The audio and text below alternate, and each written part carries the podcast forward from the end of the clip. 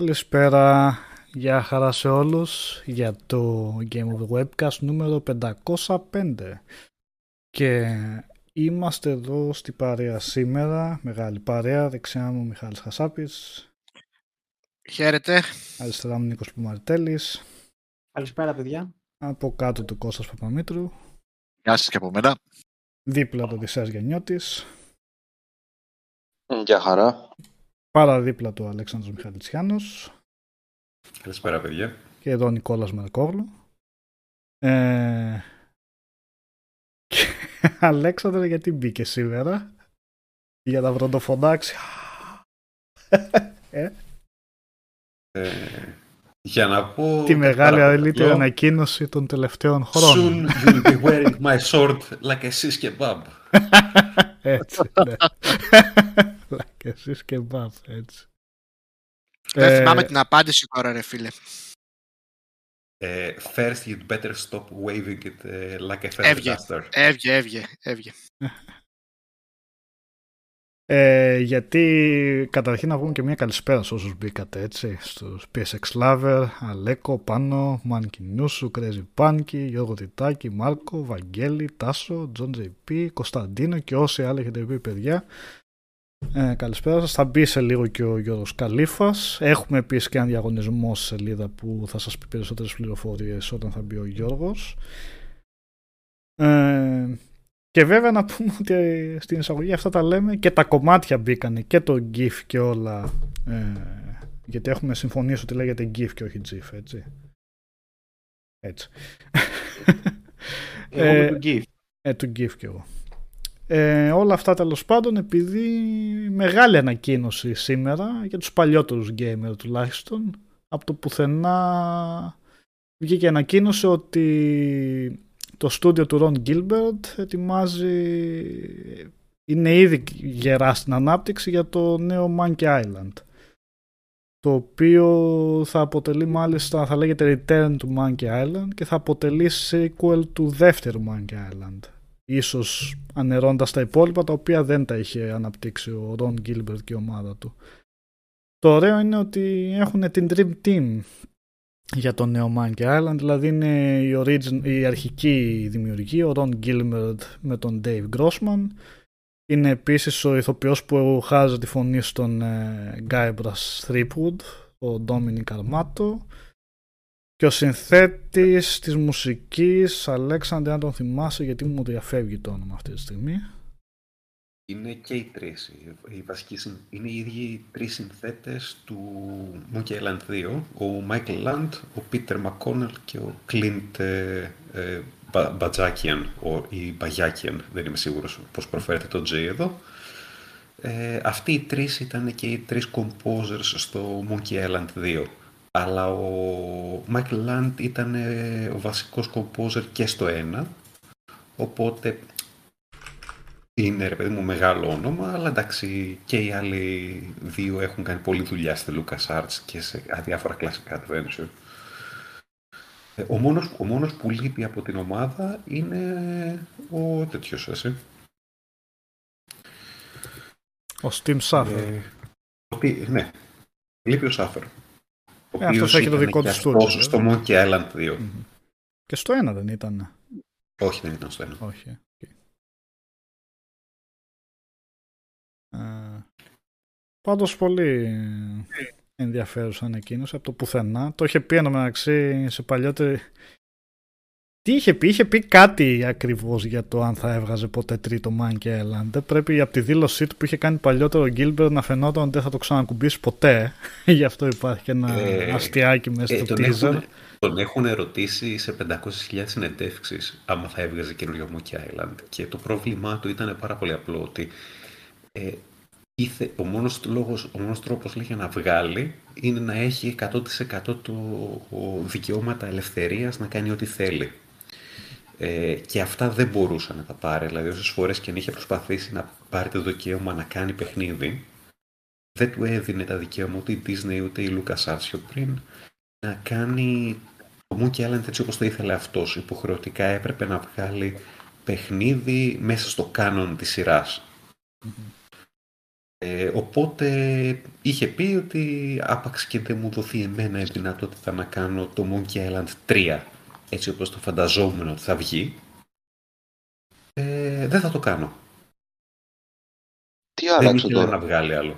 Ε, από ό,τι φαίνεται κάτι άλλαξε μέσα στα, στα κουρκούτια της Disney και έδωσαν, στα, έ- έδωσαν τα δικαιώματα να μπορέσει να κάνει ε, alternative universe. Ε, στην άλλωστε η ουσία. Disney αυτό δεν κάνει πλέον. Η Disney απλά, το η Disney Game, ή πώς τη λένε τώρα μου διαφεύγει, η, η Lucas, η- πώς τη λένε η Lucas, Film, LucasArts. Lucas Arts Games, αυτό κάνει ουσιαστικά. Διαχειρίζεται τα IP της και τα δανείζει μάλλον σε άλλες εταιρείες. Οπότε μάλλον δεν έχει τόση πια Καλά, όχι για τα Star Wars και αυτά εννοείται είναι από πάνω τους με νύχια και με δόντια, αλλά το ένα Monkey Island φαντάζομαι μπορούν να το δώσουν στο αρχικό δημιουργό και να τους πούνε: OK, φτιάξτε ό,τι Είχε, θέλεις». είχε προσπαθήσει και όταν το είχε πάρει στην αρχή η Disney και δεν είχαν βγάλει άκρη. Λογικά θα μάθουμε μέσα στους επόμενους μήνες τι παίχτηκε ακριβώς, αλλά δεν είχε, δηλαδή είχε προσπαθήσει με, με, με διάφορους CEO στη LucasArts και μετά με την Disney και δεν την κατάφερνε, γι' αυτό έβγαλε το Thimbleweed Park. Πάντως την παραγωγή την ανέλαβε εδώ η Devolver Digital. Μμμ. Άρα. Όχι, δεν έχει άρα. Άσχετο. Απλά ναι, έχει πλάτες αυτή την Κάπως- εταιρεία, όχι την Disney.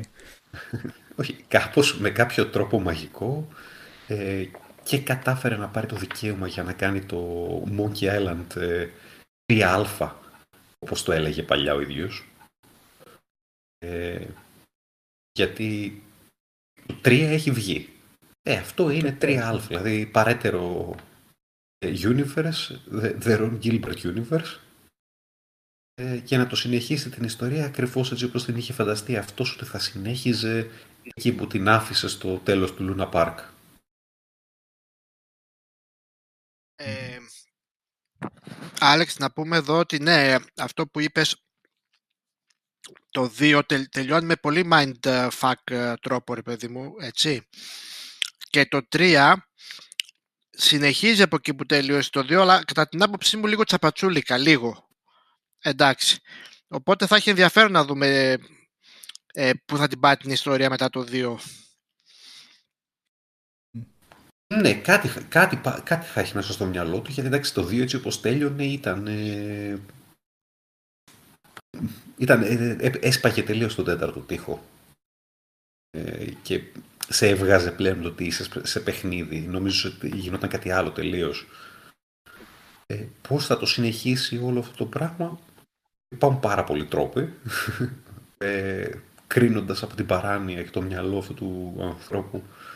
Ε, μπορεί να πάει οπουδήποτε και πόσο έχουμε, είδαμε στο Thimbleweed Park, όχι απλά το έχει, το έχει πολύ ακόμα ο τύπος και δεν θα μας βγάλει ένα ξέπλυμα ε, για τη σημερινή εποχή ε, περίπατο στο πάρκο και το Monkey Island απλά για να το λέμε Monkey Island αλλά θα βγάλει κάτι το οποίο θα είναι ε, γνήσιο και παραδοσιακό παιχνίδι με δύσκολους και περίεργους και παράλογους γρίφους. Τουλάχιστον αυτό μας έδειξε, μέχρι, μας έδειξε πολύ πρόσφατα, οπότε δεν έχω κανένα λόγο να μην περιμένω κάτι ε, ε, εξίσου, ε, σε ένα εξίσου υψηλό επίπεδο. Στα Αλέξανδρε, το Thimbleweed Park δεν είχε ένα. Δεν συνέλεψε τίποτα από τη χρυσή εποχή, έτσι. Ξεκάθαρα. Τίποτα. Και ήταν και. και εντάξει, δεν είναι το πρώτο που είχε πολλούς χαρακτήρες να παίζεις, έτσι δεν ήταν το μόνο. Είναι και πιο παλιό, αλλά και, τι- και τόσο περίπλοκο ήταν ίσως και το πρώτο με αυτά τα γραφικά. ας πούμε. Με αυτή τη λογική. Ε, Εντάξει, αντιμετώπιση. όχι, έχουμε, έχουμε δει πολλά, πολλά adventures με πολλαπλούς χαρακτήρες να αλλάζεις από εδώ από εκεί. Εδώ πέρα στην κυριολεξία πάτησε στην ιδέα που είχε από την αρχή από το Maniac Mansion. Αυτό ήθελε να συνεχίσει. Ήθελε να κάνει το Maniac Mansion ε, όλο το στυλ του ε, να το φέρει σε πιο αναβαθμισμένα γραφικά ε, με μεγάλα κεφάλια, με μεγα, πολύ μεγαλύτερη εκφραστικότητα έτσι, στα πρόσωπα ε, αλλά ε, το κατάφερε πλήρως και άμα αυτό το ίδιο παιχνίδι ακριβώς είχε βγει το 93 ας πούμε θα το είχαμε σε ίδια επίπεδα που έχουμε σήμερα όλα τα άλλα παιχνίδια της LucasArts. Ήταν, Δηλαδή, όπως θα έλεγες, ε, Monkey Island, ε, η Fate of Πολλούς. Atlantis, ε, θε- η Grim Fandango θα έλεγε σήμερα και Thimbleweed Park. Θεωρώ ότι είναι ένα από τα μεγαλύτερα αριστουργήματα ε, στο χώρο των adventure τα τελευταία 10 χρόνια σίγουρα. Φωνώ απολύτως. Και ήταν και σε αυτά τα βιντεό που κολούσες και πήγαινες άλλες από χαρακτήρα σε χαρακτήρα και λες κάπου θα βρω μια άκρη να προχωρήσω και δούλευε αυτό. Εντάξει. Με την παράνοια που έχουν όλα αυτά τα παιχνίδια, έτσι, που πρέπει λίγο να σκεφτείς έξω από το κουτί για να, για να τα προχωρήσεις κανονικά. Αλλά Ναι. δούλεψε πάρα πάρα πολύ καλά. Οπότε μόνο αισιοδοξία. Έτσι, όπως ακούω και εσένα. Μμμ. Δανείζομαι λίγο από, τη- από τον ενθουσιασμό σου.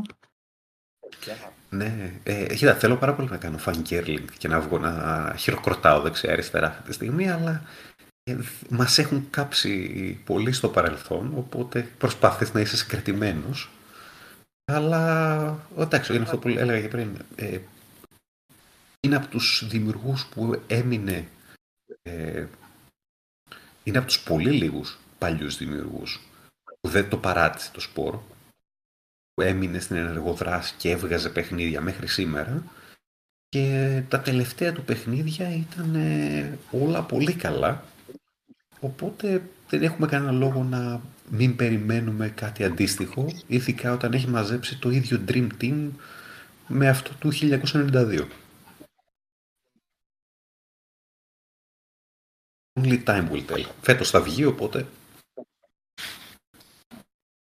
με μια μικρή κίνηση η Devolver απλά παραμέρισε οτιδήποτε άλλο βγαίνει φέτος ε, και εκτόξευσε ένα Monkey Island από το πουθενά στο, στην κορυφή του wishlist.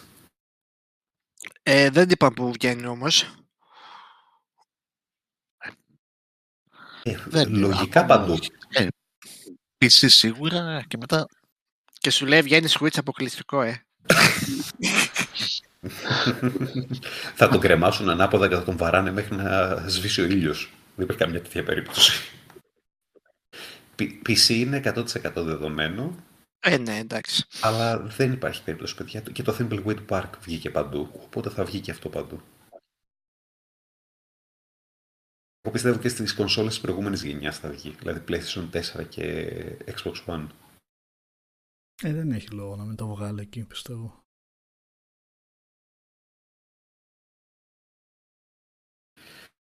Υπομονή.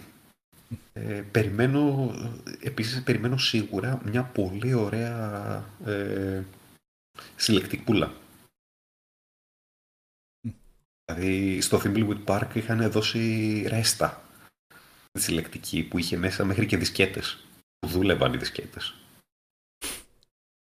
Πού θα τις έβαζες, πού θα έβρισκες φλόπι για τις σχέτα. Ε, και όμως έβ- έβρισκε κόσμος, τις έ- έβαζε μέσα το floppy και δε- είχε μέσα exclusive υλικό για το παιχνίδι. Οπότε περιμένω και εδώ να δούμε κάτι αντι- αντίστοιχο, tribute στην εποχή. Να δούμε κάτι ωραίο, είμαι σίγουρος. Αλέξανδρε, αυτό Limited Run δεν είχε βγει του Thimblewood Park. Ή, ή θυμάμαι λάθος. Όχι, όχι, κανονικά. Τι κα- Ο, Η- η, το ίδια η Vitaly. εταιρεία του Gilbert το είχε βγάλει. Εγώ το είχα από πάρει πολύ νωρί το είχα, το είχα στα χέρια μου. Σίγουρα δεν ήταν της Limited Run, από κάπου αλλού το είχα πάρει. Και Monkey Island είχαν βγάλει μια συλλογή κάποια φάση το, ε, μετά το Thimblewood Park, αλλά ήταν ακριβή, είχε κανένα 150 ευρώ. Ε, το, το anniversary για τα 30 χρόνια είχαν βγάλει. Ναι, μπράβο, ναι, ναι, ναι. Ε, το οποίο το είχαν ανακοινώσει ε, και ήταν μάπα το κουτί. Μάπα, μάπα. Δηλαδή ζητούσαν 150 ευρώ, καλά το πες. Και ήταν λίγο κουλουβάχα τα μέσα. Και τους έκραξε ο κόσμος και το, πι- το, το ακύρωσαν και ξαναανακοίνωσαν ε, ε, νέα έκδοση, η οποία ήταν πολύ πιο τίμια, η οποία έγινε sold out σε χρονοδετέ. Εκείνη ήταν ωραία, είχε, είχε αγαλματάκι του Γκάιμπρας, είχε και εκείνη μια δισκετούλα μέσα, ε, είχε, πώς το λένε, ε, είχε coaster, ε, remember, ε, για το Loom, είχε, πώς το λένε, αγαλματάκι το κουμάνι, το, και το κράνο, το, το, κράνο, συγγνώμη, το κρανίο, είχε, είχε πραγματάκι. Για 150 ευρώ δηλαδή ε, ήταν τίμιο το πακέτο. Είχε πολλά πράγματα μέσα.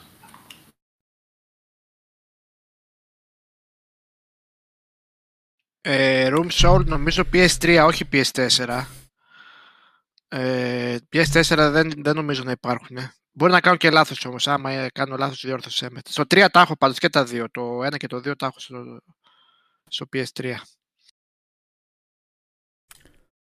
Ναι, δεν ξέρω. Ε, και εγώ τα είχα από το 3, έξω στο 360 τα remasters και, τα, και ακόμα παίζουν. Δηλαδή στο, στο Series X παίζουν ακόμα. Οπότε το backwards compatibility δουλεύει.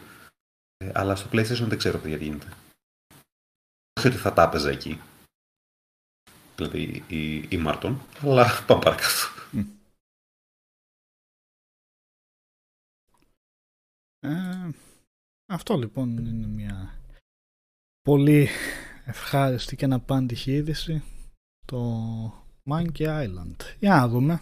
Για να δούμε αν συνεχίζουν να το έχουν γιατί έχει και πάνε και πολλά χρόνια. Δεν ξέρεις ποτέ που θα τους βγει, ε, που το ξαναπιάνουν, αλλά αισιόδοξα τα πράγματα αφού είναι όλη, όλη η αρχική ομάδα. 31 χρόνια πέρασαν μόνο. 31 χρόνια μόνο. Έτσι. Καλά, αυτοί μπορεί να έχουν και έτοιμο ήδη κάνα concept art και όχι concept, πιο πολύ υλικό σεναριακό, δηλαδή φαντάζομαι ήδη θα έχουν κάποια προσχέδια έτσι για να πατήσουν εκεί. Mm. Ε, Ε, λέει δύο χρόνια το δουλεύουν τώρα. Στα, στα ναι, In ναι. Secret, Ε, στα αυτό το έχουν εμπιστικά, για φέτος να βγει.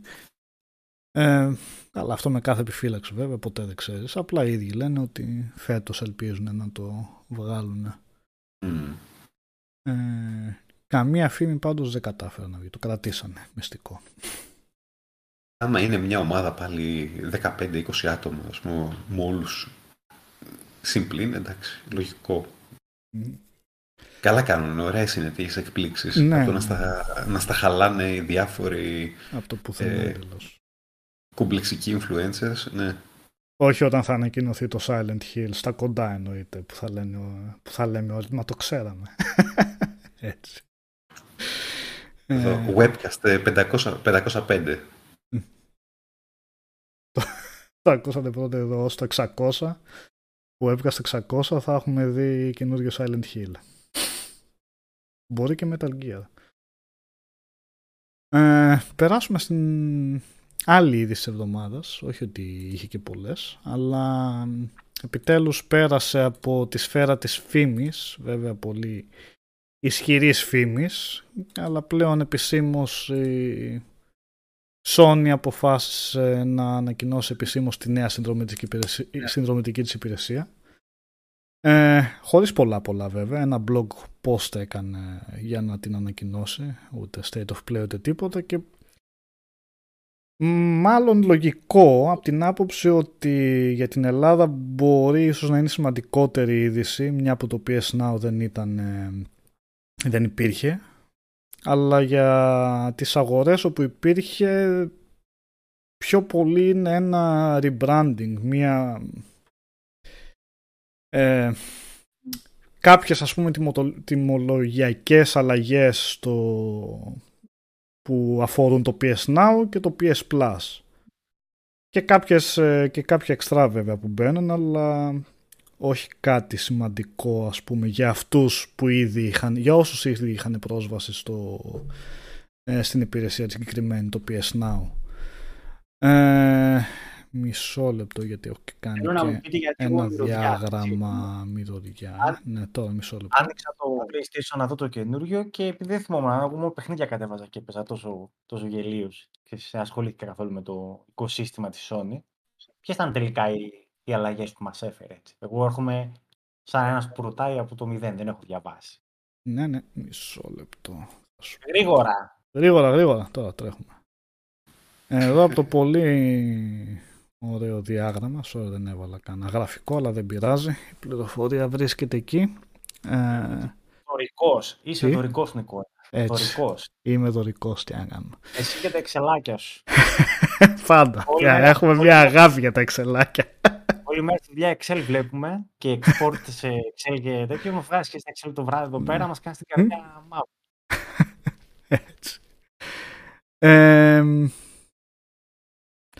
ναι, ε, οπότε πλέον θα έχει τρία διαφορετικά μοντέλα συνδρομητικά. Ε, στο αρχικό, στο πρώτο στάδιο θα έχει το, το πιο φθηνό ας πούμε το PlayStation Plus Essential, το οποίο ουσιαστικά θα είναι το PS Plus. Ε, με ίδια τιμή. Ε, αν δεν κάνω λάθος, ξέχασα να δω για τη τιμή που... 60 ευρώ έκανε. Ε, ίδια, Α, ίδια, ίδια, τιμή, ναι. ίδια τέτοια ίδια ακριβώς, και, τα, τα πάντα είναι τα ίδια βασικά όπως είδαμε. και, αυ- Οπότε το και PlayStation... αυτομάτως αυτοί ναι. που έχουν PlayStation Plus τώρα θα, θα, αναβαθ, θα αναβαθμιστούν, θα μεταφερθούν αυτόματα στη νέα μορφή ας πούμε της συνδρομής που πληρώνουν.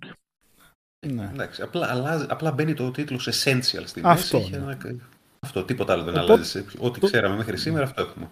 Το καινούριο που μπαίνει ε, είναι το PlayStation Plus Extra, το οποίο θα προσθέτει ε, όσα ό, οι επόμενες βαθμίδες εννοείται περιέχουν τα προηγούμενα.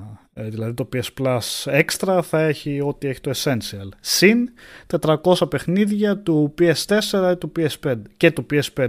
Ε, όχι, λάθος το έχω γράψει εκεί και των δύο των ε, συστημάτων τα οποία θα είναι για να τα κατεβάσετε μόνο.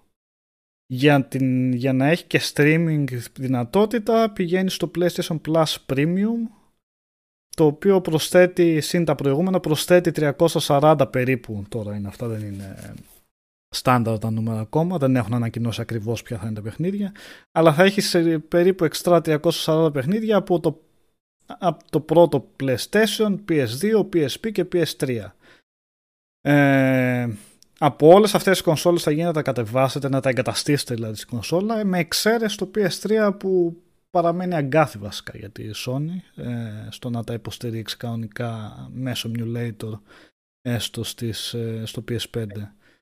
Οπότε μόνο μέσω streaming το PS3 και επίσης στο PlayStation Plus Premium θα υπάρχει δυνατότητα για cloud streaming όλα τα παιχνίδια, δηλαδή και μέσω PC θα μπορείτε να, παίξετε, να ασχοληθείτε με αυτά. Όπως επίσης θα δίνει και το extra να έχετε time limited, να, κάποια, game, κάποια trials, κάποια σαν demo δηλαδή που θα βγάζει. Ε, αλλά επειδή αυτά το, το streaming θα υποστηρίζεται σε χώρες που υποστηρίζουν τώρα το PS Now. Άρα η Ελλάδα ακόμα δεν είναι στα σχέδια. Γι' αυτό το λόγο υπάρχει και αυτό παρακάτω που έχω γράψει το PlayStation Plus Deluxe το οποίο θα αντικαταστεί, θα αντικαθιστά το premium σε όσες χώρες δεν υποστηρίζουν το streaming. Οπότε το Plus Deluxe αυτό που θα έχει θα είναι τα παιχνίδια του πρώτου PlayStation, PS2, PSP αλλά όχι του PS3 που είναι μόνο μέσω streaming. Δηλαδή, Ε, στην για Ελλάδα, την στην μη δεν ουσία, ξέρουμε που δεν ακόμα έχει γι' αυτό. PlayStation Now. Είναι... Τη μία Βέβαια, ακόμα δεν γνωρίζουμε Α. για το συγκεκριμένο το Deluxe. είπαν όμως Θα είναι ότι πιο φθηνό, μέχρι, βέβαια, ναι. Μέχρι να, να- μέχρι να γίνει διαθέσιμη υπηρεσία παγκοσμίως, θα κοιτάξουν να. Εννοώ η συνδρομή, έτσι, η νέα, η νέα συνδρομητική τέτοια, δεν μιλάω για το Ναι. PS Now. Ε, είπαν όμως ότι θα προσπαθήσουν να έχουν προσθέσει όσο το δυνατόν περισσότερες χώρες ακόμα στο, ε, στις συμβατές με το PS Now, Μμ. άρα και τη δυνατότητα streaming. Οπότε μέχρι και τον Ιούνιο που θα διατεθεί φαντάζομαι στην Ευρώπη, μπορεί και η Ελλάδα να είναι μέσα στα, στις συμβατές χώρες. Ε, Ε, Νικόλα, τα θέλεις- παιχνίδια, ναι, επειδή λέει και ο Ιμπρα Κατάβρα, τα παιχνίδια λέει ποια είναι, αυτά που έχει στο PS Now, ακόμα δεν γνωρίζουμε. Ακόμα δεν γνωρίζουμε, αλλά από όσα έχουμε Κοίτα, δει και σε λογικά, εικόνες και τέτοια, το Όλα PS... αυτά που είναι στο PS Now Ναι. ως τώρα, συν κάποια ακόμα. Ναι. Το PlayStation Γι' αυτό Now έχει, λέω- έχει περίπου ναι. 300 παιχνίδια αυτή τη στιγμή. Γι' αυτό είπα Οπότε ότι ό,τι στην... είναι εκεί, ε, συν ναι. κάποια ακόμα. Γι' αυτό είπα στην αρχή ότι το, σε άλλες χώρες που υποστηρίζουν ήδη το PS Now δεν έχει κάποια ουσιαστική διαφορά.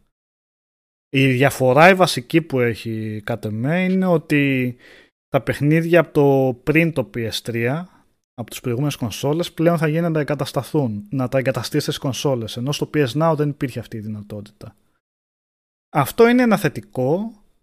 Απ' την άλλη μου φαίνεται περίεργο που δεν, α- που δεν ανακοίνωσαν και backwards compatibility από την άποψη ότι αν έχεις το δισκάκι εσύ του PS1 και του PS2 γιατί να μην μπορείς να το βάλεις στην κονσόλα και να το έχεις κατευθείαν. Αν δεν το ανακοίνωσαν, παιδιά, δεν παίζει. Ε, ναι, ναι, θα το Ε, λέγανε. εντάξει, Οπότε αυτό μου δηλαδή- φαίνεται πολύ περίεργο και πολύ... Μην τα ξαναλέμε αυτά, παιδιά, ότι ναι, δεν πήρα νέα κονσόλα για να παίζω εκείνα τα παιχνίδια κλπ. κλπ. Το θέμα είναι όμως ότι ο ανταγωνιστής αυτό το προσφέρει. Οπότε μου φαίνεται περίεργο το οποίο έχουν, τη- ε, από τη στιγμή που έχουν την τεχνολογία να το κάνουν αυτό, αλλά δεν το επιτρέπουν.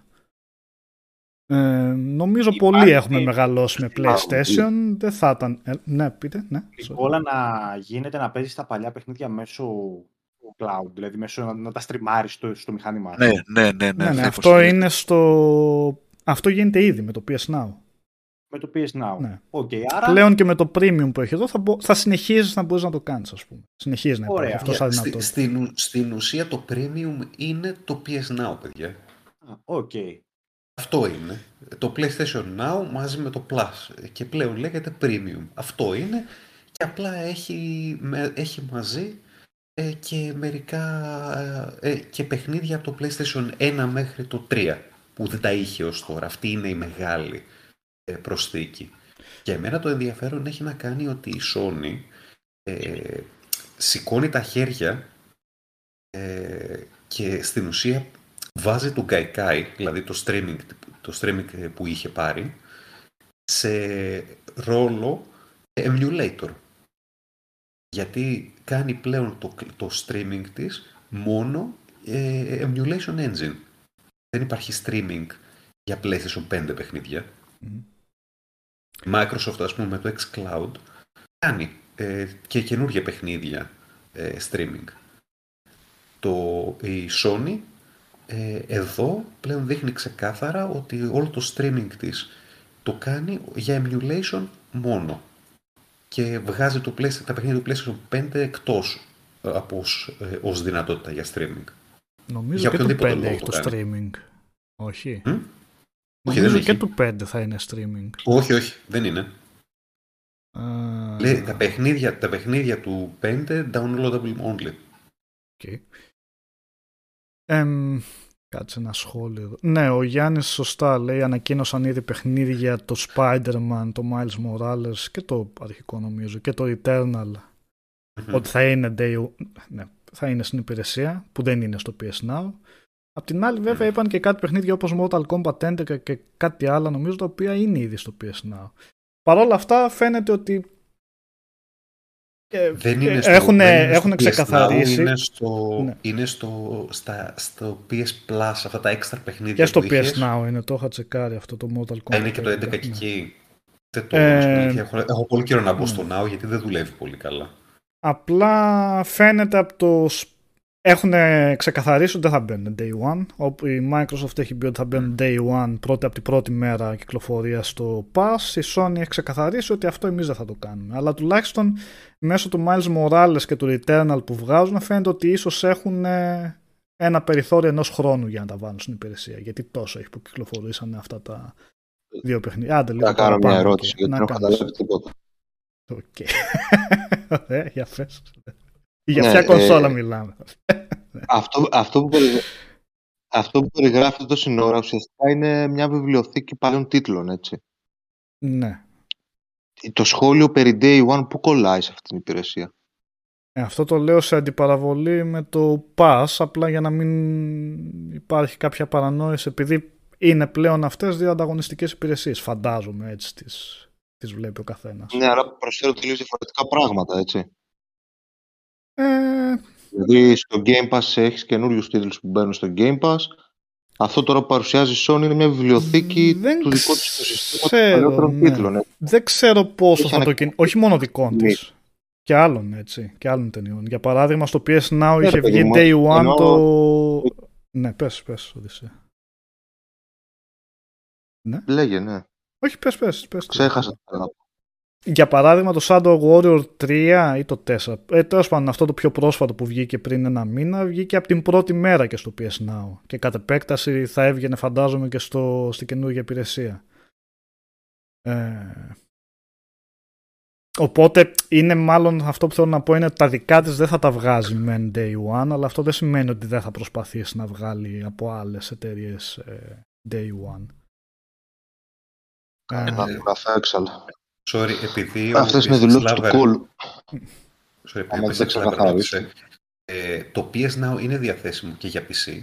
Ε, Mm. Αλλά το PS Now, άμα δεις τη λίστα των παιχνιδιών του, ε, για streaming είναι μέχρι και PlayStation 4 τα παιχνίδια. Δεν έχει όχι, PlayStation έχει και ως 5. PlayStation... Α, sorry, νόμιζα για τις προηγούμενες έλεγες. Ναι, οκ. ναι. Το God of Κατάλαβες, War νομίζω το οπότε- έχει ρε εσύ Αλέξανδρε. Νομίζω δεν γίνει να το κάνεις. PlayStation 4 είναι το God of War. Α, όχι, βγήκε στον υπολογιστή αφού λέμε έτσι και αλλιώς. Για το και... Ναι, Πρώτο. άστο. Ναι, είναι τέσσερα. Ε, Τα- το Οκ, λέμε. γράψε Είναι- λάθος. ναι. Το λέμε, το PlayStation Now εξαφανίζεται και τώρα σε τι μορφή θα είναι στο PC, παιδιά, από όλες αυτές τις συνδρομές. Φαντάζομαι ε, στο Plus Extra και στο Plus Premium θα υπάρχουν και τα δύο για PC. Αλλά το, το Plus Extra βασικά δύσκολα γιατί μόνο το PlayStation 4 θα μπορείς να παίξεις στο, στο PC stream. PlayStation 5 για την ώρα, από όσο έχουν γράψει, το, το κοίταξα αυτό, δεν υπάρχει PlayStation 5 παιχνίδι για streaming.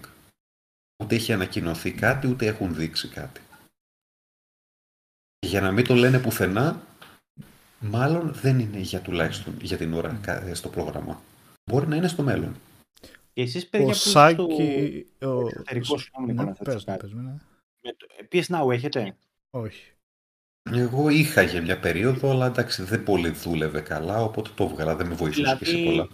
Πώς, ε, ουσιαστικά πώς λειτουργεί λογκάρεις με το λογαριασμό σου που έχεις στο PlayStation, έτσι, το, Μμμ. τον κλασικό λογαριασμό και σου ανοίγει μια, ένα μενού στο οποίο μπορείς να στριμάρεις εκεί που- στο PC που είσαι όσο Ναι, απομακρυσμένα και να είσαι στα παιχνίδια. Δηλαδή έτσι λειτουργεί επειδή δεν το έχουμε δει. Το PS Now στον υπολογιστή στριμάρει από τους servers, από τις φάρμες της Sony, όχι από την κονσόλα σου. Μμ. Άλλο αυτό. Μπορείς να μην Ένα έχεις με την καν κονσόλα. σου. να Ναι, μην ναι, ναι, έχεις ακριβώς. αγοράσει. Δηλαδή ουσιαστικά μετακινείς το λογαριασμό σου όπου θες και παίζεις κάποια παιχνίδια μέχρι, τη- μέχρι το PS4, έτσι.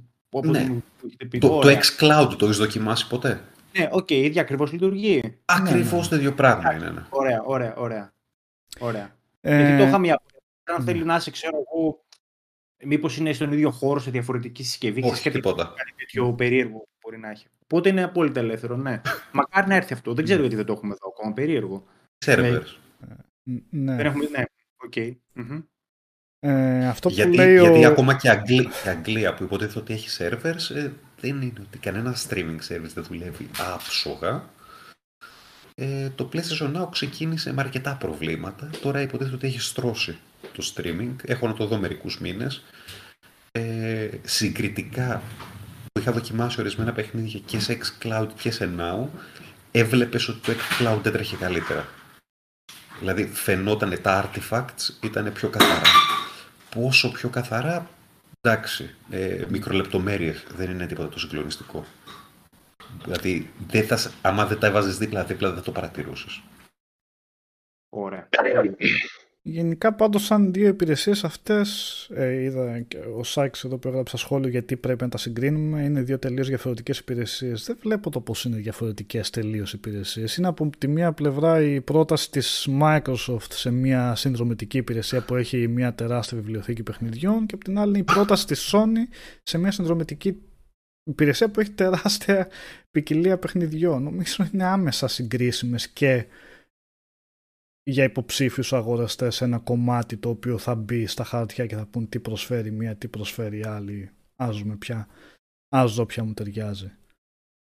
Ε, Ε, Νικόλα, υπακούεται ότι οι μεγαλύτερες συνδρομές περιλαμβάνουν τα υποσύνολα των μικρών ναι, ναι, ναι, συνδρομών. φυσικά. Ναι. Οπότε το PlayStation Plus Premium που έχει εδώ ας πούμε περιλαμβάνει όλα το, του Extra και του Essential. Μμμ. Ε, ο προκρούστης που λέει στο PC θα είναι ρωτάει. Στο PC θα είναι από την άποψη ότι το PlayStation Plus Premium σου επιτρέπει να στριμάρεις παιχνίδια όπου θέλεις. Όπου θέλεις. Στον υπολογιστή και σε, τώρα σε κινητά και τέτοια δεν ξέρω τι app μπορεί να παίζει. Το περίεργο είναι εδώ πέρα ότι κατά κάποιο τρόπο η Sony καίει από άποψη τιμής όσους είχαν το PS Now μόνο στον υπολογιστή. Ε, από την άποψη το PS Είσαι, Now... είσαι smart τηλεοράσεις και σε τέτοια. Ναι, ναι. Το PS Now κόστιζε 10 ευρώ μηνιαίως. Πλέον δεν θα υπάρχει το PS Now. Άμα θέλει κάποιος να στριμάρει, χω- να μην έχει κονσόλα και απλά να στριμάρει τα παιχνίδια μέσω υπολογιστή οπουδήποτε, θα πρέπει να δίνει 17 ευρώ αντί για 10 ώστε να πάει στο Plus Premium. Δεν φαντάζομαι να είναι πάρα πολύ πια αυτοί οι συνδρομητές. Νομίζω θα το έψαξε και λίγο η Sony δεν κάνει κάτι τέ- τέτοια γέρη ανατίμηση.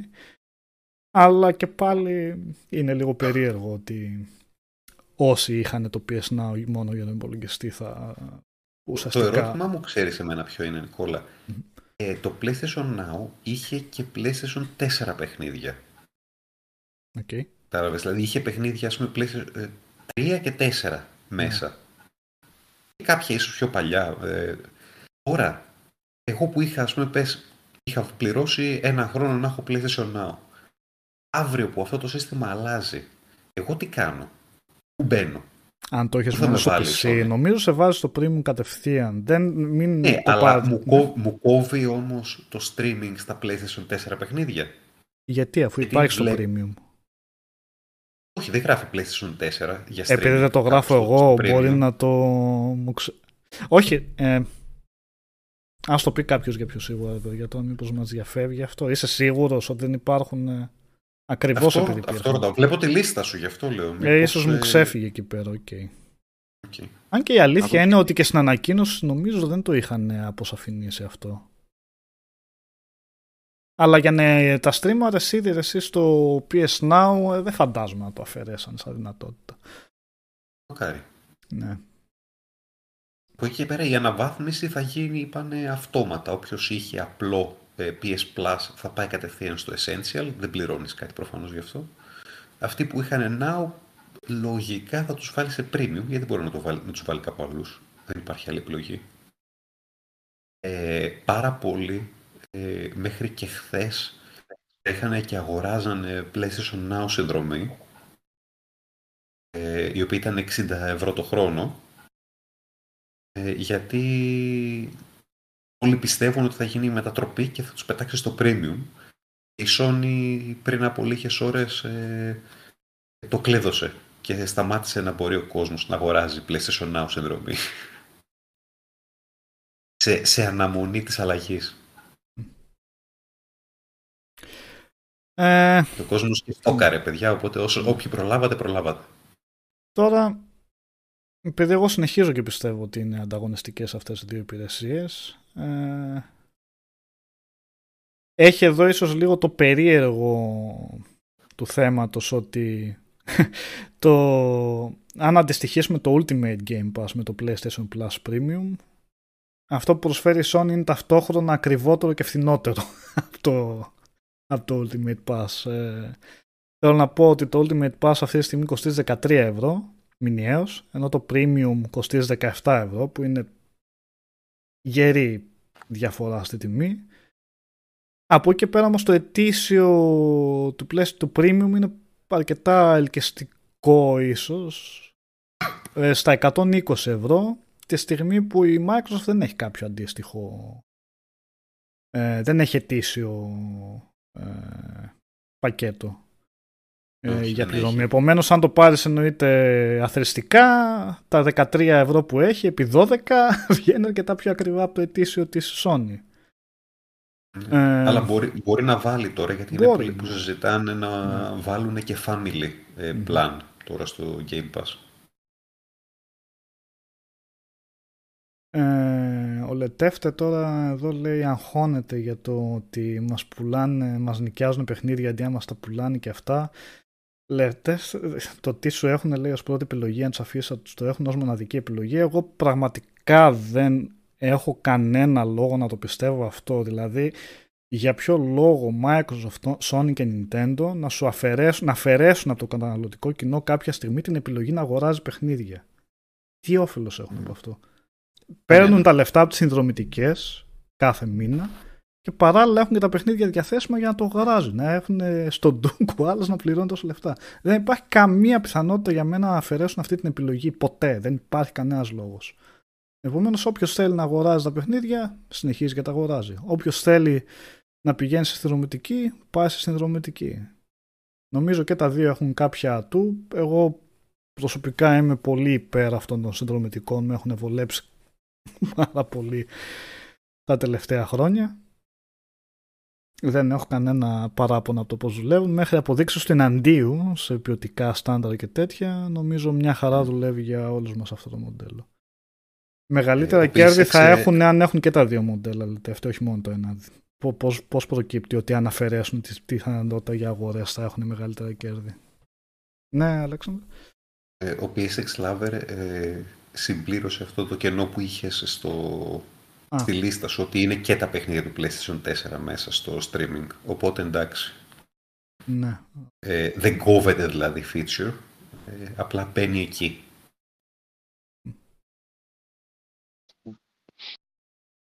Λύθηκε αυτή η Πάντως, παρεξήγηση. ναι, σαν καινούργια συνδρομητική προμοτάρει Sony προσωπικά θα περίμενα περί, κάτι περισσότερο για να κοντράρει. Οκ, η επιλογή της και από όλους τα σεβαστή εννοείται να μην τα βγάζει day one, αλλά δεν, έχει το, δεν δίνει το κάτι παραπάνω για να πει ότι ναι, πλέον προμοτάρω ακόμα περισσότερο τη δικιά μου υπηρεσία με το συγκεκριμένο αυτό, με κάποιο συγκεκριμένο του που δεν το έχουν από την άλλη πλευρά. Δεν έχει κάτι τέτοιο αυτή τη στιγμή. Δηλαδή, αν το κάνουμε σε μία φράση, αυτός ο οποίος είναι στο... Ας αφήσουμε το PSNAP που δεν απασχολεί τον Έλληνα καταναλωτή τη δεδομένη στιγμή, έτσι. Το premium. Τη δεδομένη στιγμή, τι έχω να κερδίσω εγώ άμα ανεβάσω τη συνδρομή μου από Essential σε 99. Θα έχω μια μεγαλύτερη λίστα παιχνιδιών να παίζω, έτσι. Αυτό είναι μέσα σε άκρες το, το zoom. Ναι, όπως είχες και τώρα στο Now ε, Το 300 παιχνίδια ε, να κάνεις download και να παίξεις. Απλά αντί να στο λέει Now, στο λέει Plus Extra. Ναι, αλλά κάνει 40 ευρώ παραπάνω. Ε, ναι. Και πριν πλήρωνες παραπάνω στο Now για να τα παίξεις αυτά τα έξτρα παιχνίδια και τώρα θα τα πληρώνεις. πάλι. Δεν, α- δηλαδή δεν αλλάζει κάτι. Ίσα ίσα φθηνότερο γίνεται τώρα γιατί σ- στα βάζει να μπορείς απλά να τα κατεβάσεις χωρίς να είσαι στην μεγάλη τη συνδρομή που έδινες 100 ευρώ το χρόνο. Πολύ ωραία. Ωραία, το σπάσιμο ναι, καλά το αυτό- έκανε. Εφόσον τι- τα είχε που τα είχε, ε, καλά κάνει. Και δίνει 400 παιχνίδια. Ε, Οκ, δεν δίνει 400 καινούργια, δηλαδή τα ξέραμε τα περισσότερα από αυτά. Ε, ε, αλλά τα δίνει σε μια πιο χαμηλή τιμή, έτσι ώστε να υπάρχει και για τον χρήστη του PlayStation 5 μια λίστα ε, τίτλων ακόμα και πιο πρόσφατων τίτλων, όπως το Miles Morales, ας πούμε, δηλαδή μπορεί να είναι τίτλοι διετίας ή και ενός, ενάμισης έτους. Τίτλοι που δεν πουλάνε πλέον, όπως το Returnal. Ε, και, να σου, και να σου δίνει, ρε παιδί μου, έτσι ώστε να έχεις ε, κάτι να παίζεις με τη συνδρομή σου. Ε, σίγουρα είναι ένα ατού. Γιατί σε, ε, αυτό θα το έχουν όλες οι χώρες πρόσβαση, όχι όπως πριν το Now που το είχαν πολύ λίγες.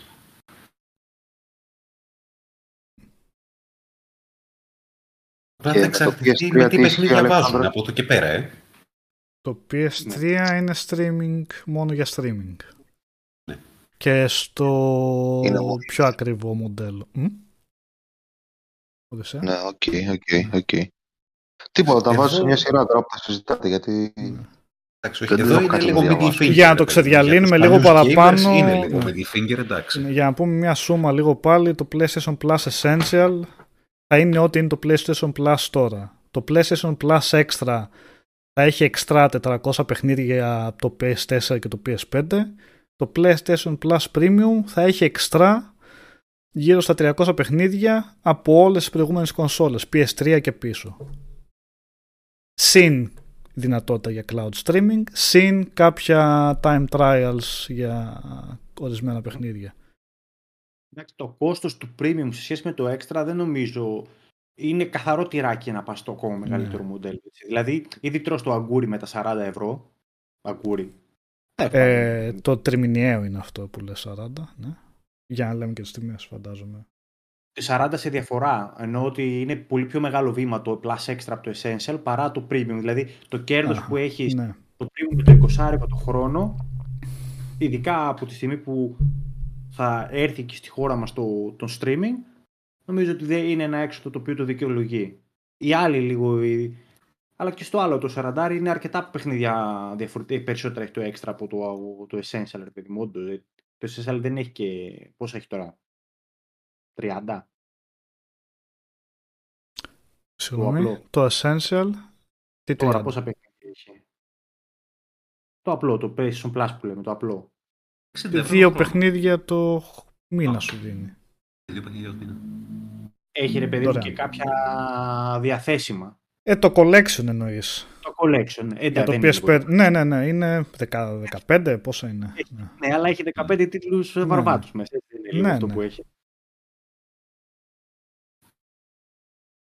Ωραία. Και κοστολογικά θα σου βγει στο το Game Pass με ποιο τώρα πρέπει να το συγκρίνουμε αυτό με, με το Ultimate, έτσι. Πάνω κάτω στα ίδια δεν βγαίνουν τα χρήματα. 16 είναι το Ultimate. Δεκα... Αν το, αν το πάρεις το 10 μηνιαίο πόσο βγαίνει; Και δεν το πάρεις μήνα-μήνα. Δεν Ετήσιο. υπάρχει 12 μήνυο, μόνο μήνα μήνα το παίρνεις στο το Ultimate το Game Pass. Μμ. Δεν υπάρχει να Δεν αγοράσεις. υπάρχει, όχι. Δεν έχει Δεν αιτήσιο. υπάρχει, έτσι. Όχι. Δεν το θυμόμουν αυτό. Δεν έχουν κάποιο πρόγραμμα δηλαδή, οπότε είναι πιο ακριβό το Ultimate. Ε, βγαίνει 156. Αυτό έλεγα, ναι, είναι ταυτόχρονα πιο ακριβό και πιο φθηνό το, το premium. Πιο ακριβό Ε, αν το υπάρχει έχεις μήνα-μήνα, ένα. πιο φθηνό αν το έχεις ετήσιο. Ναι. Υπάρχει έστω και ένας ανάμεσάς μας, ο οποίος έχει δώσει 156 ευρώ για το Ultimate το χρόνο. Γιατί εγώ έδωσα περίπου 100, ε, 100 κάτι ευρώ για τρία χρόνια. Ε, καλά, Ναι. τώρα μιλάμε για τις normal τιμές Ναι. όμως. Κάποια στιγμή θα σταματήσουν αυτά. Δεν γίνεται να συγκρίνουμε τιμές με το Το πώς κάποια θα στιγμή το βρεις. λέμε ε, τρία χρόνια. βέβαια. Γιατί κάτι αντίστοιχο Κόμπο. μπορεί να βγει και στο premium να, να βρίσκουμε. Ναι, δεν, ναι. δεν το ξέρεις αυτό. Τα δεν το επίσημα ξέρεις. εμείς λέμε, ναι. Απλά αν, ανεπίσημα το Ultimate, εντάξει, όλοι ξέρουμε. Ε, τα βραζιλιάνικα τα κόλπα.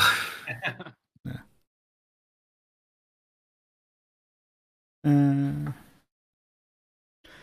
ε, απ' την άλλη, πιο, πιο- κάποιο παιδί το έγραψε και παραπάνω, θα δούμε στη συνέχεια πώς θα μ, υποστηρίξει η Sony πλέον αυτές τις υπηρεσίες. Τι παιχνίδια θα βάζει μηνίωση. Η Microsoft με το Pass κάθε μήνα κάποια θα βγάλει. Πολλά indies, βγάζει και κάποια πιο δυνατά ονόματα, αλλά κάθε μήνα υπάρχει μια... Ε, επανέρχεται έτσι με ανακοινώσεις το τι θα μπει, τι θα βγει κλπ. Η Sony γενικά το PS Now το είχε σε πολύ ανεμική φάση. Δεν, δεν, δεν εμφανιζόταν ιδιαίτερα. Τώρα που ανακοίνωσε τα καινούργια αυτά τα πακέτα, πιθαν, ίσως και ίσως να, να τους δώσει στηρίξει περισσότερη παραπάνω. σημασία και να ανακοινώνει περισσότερα πράγματα, να κλείνει περισσότερες συμφωνίες. Ίσως, τώρα λέω εγώ από το μυαλό μου, απλά από τη στιγμή που αποφάσισε να, τα, να, το, να του δώσει ένα νέο, μια νέα προώθηση, μπορεί να το, το στηρίξει περισσότερο. Ε, Πότε κυκλοφορεί η υπηρεσία, το τον καλοκαίρι. Ιούνιο. Καλοκαίρι, Ιούνιο, Ιούνιο. ναι. Και ξαναλέω ότι για την αγορά της Ελλάδας θα υπάρχει συγκεκριμένα, και για όσες αγορές βέβαια δεν υποστηρίζουν το PS Now, όχι συγκεκριμένα για την Ελλάδα, αντί για το Premium θα υπάρχει το Deluxe, το οποίο θα έχει όλα όλα τα προηγούμενα που αναφέραμε, με εξαίρεση ότι δεν θα, δεν υπάρχει, δεν θα έχει cloud streaming και δεν θα έχεις πρόσβαση στα παιχνίδια του PS3. Και δεν θα ξέρουμε έχεις ακόμα τη τιμή του. Θα είναι πιο φθηνά από το premium, πιο φθηνό, απλά δεν ξέρουμε ακόμα τι τιμή θα έχει. Βέβαια το Plus Extra έχει 14 ευρώ, επομένως το Deluxe φαντάζομαι θα πρέπει να το περιμένουμε λίγο πιο ακριβό προφανώς. 15 Ε, ξέρω. 14 με Α. 17 αυτό είναι το. ναι, 15 Εντάξει. ξέρω. Κα- Μπορεί. Κανένας μας δεν έχει συζητήσει για τα, πώς το λένε, για τα game trials, κοινώς τα demos που έχουν μπει και αυτά πίσω από paywall. Ε, αυτά τα demo τα έχουμε ξεχάσει εδώ και χρόνια, Αλέξα. Είναι αστείο το ότι πρέπει να πληρώνεις συνδρομητικό για να. Τώρα σου το έχεις το extra βέβαια, δεν σου λέει ότι θα πληρώσεις συνδρομητικό για να παίξεις μόνο τα. Αλλά ε, ε, ναι, και πάλι ξέρω, κρύβονται πίσω από συνδρομή. Ναι. Γιατί; Είναι, είναι λίγο, είναι κάποια από τα, περί- από τα περίεργα κερατιάτικα, ρε παιδί μου, όπως και, το, και cloud saves, το ότι πρέπει να έχει συνδρομή για να έχεις cloud saves, ας πούμε, στο 2022 είναι λίγο τραγικό. Ενώ πληρώνει τη βασική συνδρομή, εννοείς, έτσι. Όχι ρε παιδί μου. Γενικά, ε, Εντάξει, η- γιατί η πληρώνεις- Microsoft, η Microsoft δεν δεν χρειάζεται καμία συνδρομή για να έχεις cloud saves. Απλά Ναι, έχεις την κονσόλα, τέλος. ναι. Εντάξει, Ε. 2022 έχουμε. Ε, ε, ο άλλος έχει, σου έχει σκάσει 500 ευρώ και σου σκάει πόσα για κάθε παιχνίδι. Μην είσαι γύφτος. Ας Ναι. τον να- ας- δώσ' του, δώσ' του ένα gigabyte. Δηλαδή, η, η, η, η πιο πεταμε, ο πιο πεταμένος email server του πλανήτη, free email server του πλανήτη, σου δίνει ένα gigabyte χώρο. Δώσε Ναι. κι εσύ. 25 σου δίνει, αλλά τέλος πάντων. Ναι, Ε, δεν- ναι, εγώ λέω για το πιο πεταμένο, δεν λέω για, το, δεν λέω για, το πιο, σο- για, δεν λέω για τους καλούς. Λέω, ο πιο πεταμένος, ας πούμε, σου δίνει τζάμπα και καμπάκι δεξιά και αριστερά. Ε, εντάξει. Ο, εσύ που ε, σου έχεις σκάσει ο άλλος 500, 600, 700 ή και χιλιάδες ευρώ, ας πούμε, σε παιχνίδια, μπορείς να δώσεις ένα, ένα gigabyte για να κα- παίρνεις cloud save. Δεν χρειάζεται να τα βάλεις πίσω από συνδρομή. Δεν χρειάζεται να κάνεις τέτοια γυφτιά. Γιατί αυτό είναι γυφτιά. Α, αυτό τώρα το σκέφτηκα. Όντως το βάζουν στα USB ρε παιδί μου του PlayStation SSL. Το είχα ξεχάσει ότι δεν υπάρχει στο βασικό, αν πας και παίξεις έτσι Virgin Parthenos, ξέρω εγώ, με το, με το PlayStation σου, όντως. Ναι, τι πράγμα Και, είναι νο, αυτό. και, από όσο έχω, και από όσο έχω δει, νομίζω δεν μπορείς να κάνεις και save τα... Ε, σε στικάκι πλέον μπορείς. Είναι μόνο cloud, ε. Όχι, όχι, στο 5 λες. Ναι, στο 5. Όχι, όχι, μόνο cloud. Και μη χειρότερα. Εντάξει. Ε, Εγώ, εγώ έχασα το save μου από το Miles Morales όταν μου χάλασε το PS5 και τώρα δεν μπορώ να το πλατινάρω. πρέπει, να το Καημένο. ξα... πρέπει να το παίξω δύο φορές πάλι. Καημένο. Γιατί να πλατινάρεις το Miles Morales; Δεν έχεις τίποτα άλλο να κάνεις ζωή σου. Καλό είναι. ε. Ε, γιατί εντάξει. αντιτρόφις μέτωπο. Έτσι. Πόσους, πόσους ε, κακοποιούς θα φας πάνω στην ταράτσα, ρε παιδί μου, για το groups κακοποιών. Καλό είναι όμως το Morales, εντάξει. ωραίο. Είχα, είχα πλατινάρει και το πρώτο ρε Νίκο. Ναι, Ε, χαραλαμπέ. ήταν το χριστουγεννιάτικο δώρο που κάνα στον εαυτό μου. Μμ. Που ρωτάς, ναι, πήρα ένα δωράκι στον εαυτό μου τα Χριστούγεννα, αλλά μόνο παιχνίδια παίζω. Δεν έχω, ακόμα δεν έχω ασχοληθεί καν, δεν έχω μάθει το τέτοιο καλά. Το... Δηλαδή αυτά τώρα δεν με έχουν απασχολήσει ακόμα. Δεν πήγα, έβαλα τη συνδρομή και ό,τι είχε το παίζω. Και ό,τι μου δίνει Πάντως, ναι. Πάντως δεν είναι περίεργο λίγο ότι στο, πιο, στο premium το πιο ακριβό πακέτο έχουν βάλει τα πιο παλιά παιχνίδια. Ίσως λογική θα ήταν να ήταν το αντίθετο, τα πιο καινούργια παιχνίδια να είναι στο premium και τα πιο παλιά στο προηγούμενο πακέτο. Είναι λίγο περίεργη. Δεν ξέρω. Ίσως όχι. Ε, Αλλά, Όχι, τι άλλο. όχι, μωρέ, όχι. Ήδη Όχι, δηλαδή. Λογικά εμάς χτυπάει ρε, εσύ. Οι τριαντάριδες, οι σαραντάριδες. ναι. ε, σου λέει εσύ κιόλας που δουλεύεις πλέον και έχεις Ναι. και λεφτά, σκάσε και τα παραπάνω για, να, πε- για την νοσταλγία σου. Και τι, έχεις και τα δισκάκια εκεί πέρα στον τοίχο; Έλα μου ρε τώρα, χρειάζεται τώρα. Πού να Ε, βάλεις και αναφέραν τα βάζεις παιδιά δισκάκια. παραπάνω ότι για αυτό που λέγαμε ότι δεν, δεν είπανε αν θα γίνει να βάζουμε τα παλιά μας στα δισκάκια και να τα γνωρίζει το σύστημα ότι αναφέραν ότι το ματάκι, το σύστημα τέλος πάντων του PS5 δεν διαβάζει CD ούτε DVD του PS2 Ας που δεν μπορώ να φανταστώ ότι δεν μπορεί να υπάρχει τρόπος. Μπορεί να κάνω και λάθος δεν ξέρω Εικάζω ότι θα υπάρχει κάποια μέθοδος να... Όχι να το τρέχει το παιχνίδι. Δεν λέω αυτό να το τρέχει από το δισκάκι. Άλλωστε ούτε και η Microsoft αυτό κάνει. Η Microsoft αυτό που κάνει είναι βάζει το δισκάκι οπότε η κονσόλα αναγνωρίζει ότι αυτό το παιχνίδι το έχεις στην κατοχή σου και από εκεί και πέρα κατεβάζει το παιχνίδι. Το ίδιο θα μπορούσε να κάνει και η Sony. Να αναγνωρίζει ότι εσύ έχεις αυτό το παιχνίδι και γίνεται αυτό να το αναγνωρίσει και να σου λέει οκ, αφού το έχεις κατέβασε το τζάμπα. Ναι, αυτό είναι χαζό. Ε, και ο Δεν Γιώργος υπάρχει. Τιτάκης λέει, sorry, δεν το ήξερα εγώ Ναι. για να το πω σίγουρα, ε, DVD διαβάζει. Άρα είναι δικαιολογία το ότι άντε το PS1 πες είναι CD και δεν γίνεται, δεν ξέρω αν όντως γίνεται ή δεν γίνεται, πες ότι ίσως δεν γίνεται. Από τη στιγμή που διαβάζει DVD είναι περίεργη η απόφαση της Sony να πει, ό, να, μην- δεν το έχει πει, αλλά να μην ανακοινώσει αν θα τέλος πάντων θα... Έλα ρε τώρα. Για να Εδώ- το κάνεις εδώ- αυτό. Εδώ κορεδε- κορεδευόμαστε μεταξύ μας ότι τα παιχνίδια του PlayStation 3 μπορούν να τα παίξει μόνο με, πώς το λένε, μόνο με streaming.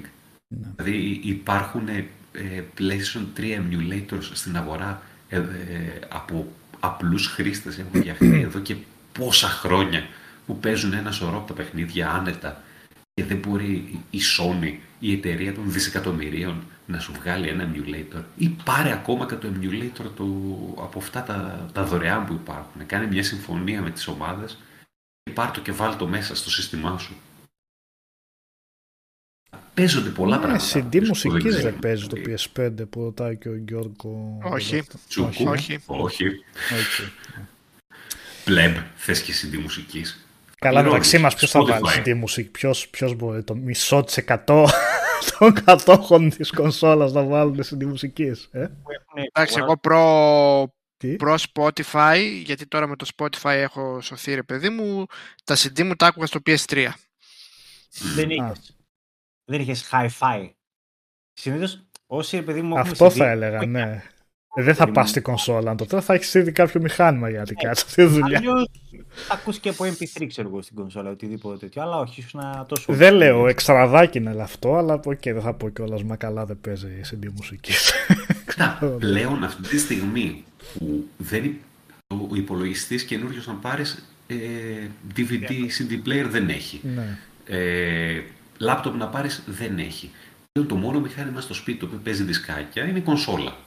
Οπότε Ναι. ε, στα 200 και 300 και 500 και 3.000 CD που έχουμε ορισμένοι στα σπίτια μας. Ε, κοίτα, ήταν μια λύση. Εγώ που είχα κάποια CD, από τότε που φύγα και από Ελλάδα ας πούμε, και δεν είχα το στερεοφωνικό πλέον εδώ, ε, έπαιζα στην κονσόλα CD.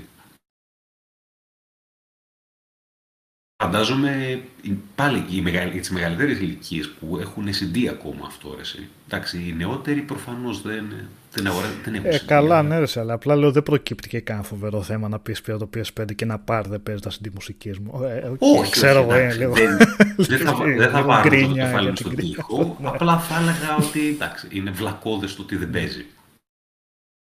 Δεν τα ξέρω, αυτά είναι και τεχνικά θέματα, ρε παιδιά. Τώρα, τώρα αν αυτή η τεχνολογία πόσο εύκολο, δύσκολο, δεν ξέρω τι γίνεται για να διαβάζετε, να συνεχίσει να τα διαβάζει. Τι από. Όσο δεν ξέρουμε, Ναι. Τέτοιο. Ε, και στο κάτω-κάτω πάρω στο PC, ρε παιδί, μου, βάλε ένα τέτοιο. Βάλε ένα... Ο Γιάννης λέει: Παιδιά δίνουν παλιά παιχνίδια, τους κράζουμε. Αν δεν έδιναν πάλι θα τους κράζαμε. Δεν τους κράζουμε, ρε, εσύ, Γιάννη. Κάτι πολύ συγκεκριμένο είπαμε. Δεν καταλαβαίνω πού προκύπτει το κράψξε μου. Μια χαρά είναι που έβαλε και προωθεί τη δικιά της συνδρομητική υπηρεσία. Προσωπικά θα ήθελα να δώσει κάτι παραπάνω για να φανεί έτσι ότι είναι, κάνει το ένα βήμα παραπάνω από τον ανταγωνισμό. Μια χαρά κάνει που βάζει τα παλιά παιχνίδια, αλλά δεν κράξαμε. Απλά είπαμε το γιατί να μην σου δίνει τη δυνατότητα το παιχνίδι που ήδη έχεις αγορασμένο να σου δίνει την πρόσβαση να το παίξεις. Νομίζω δεν είναι κάτι παράλογο αυτό. Γιατί δεν, είναι μιλάμε παράλογο. πλέον για Δεν είναι streaming παράλογο, και Για υπηρεσία. ένα πολύ πλέον... απλό λόγο, ρε, εσύ. Ε, ότι ο ανταγωνισμός το κάνει ήδη. Ναι, Γιάννη, οκ. sorry. Ε, Όχι, εσείς Νικόλα λέει προς Θεού, γενικά το λέω.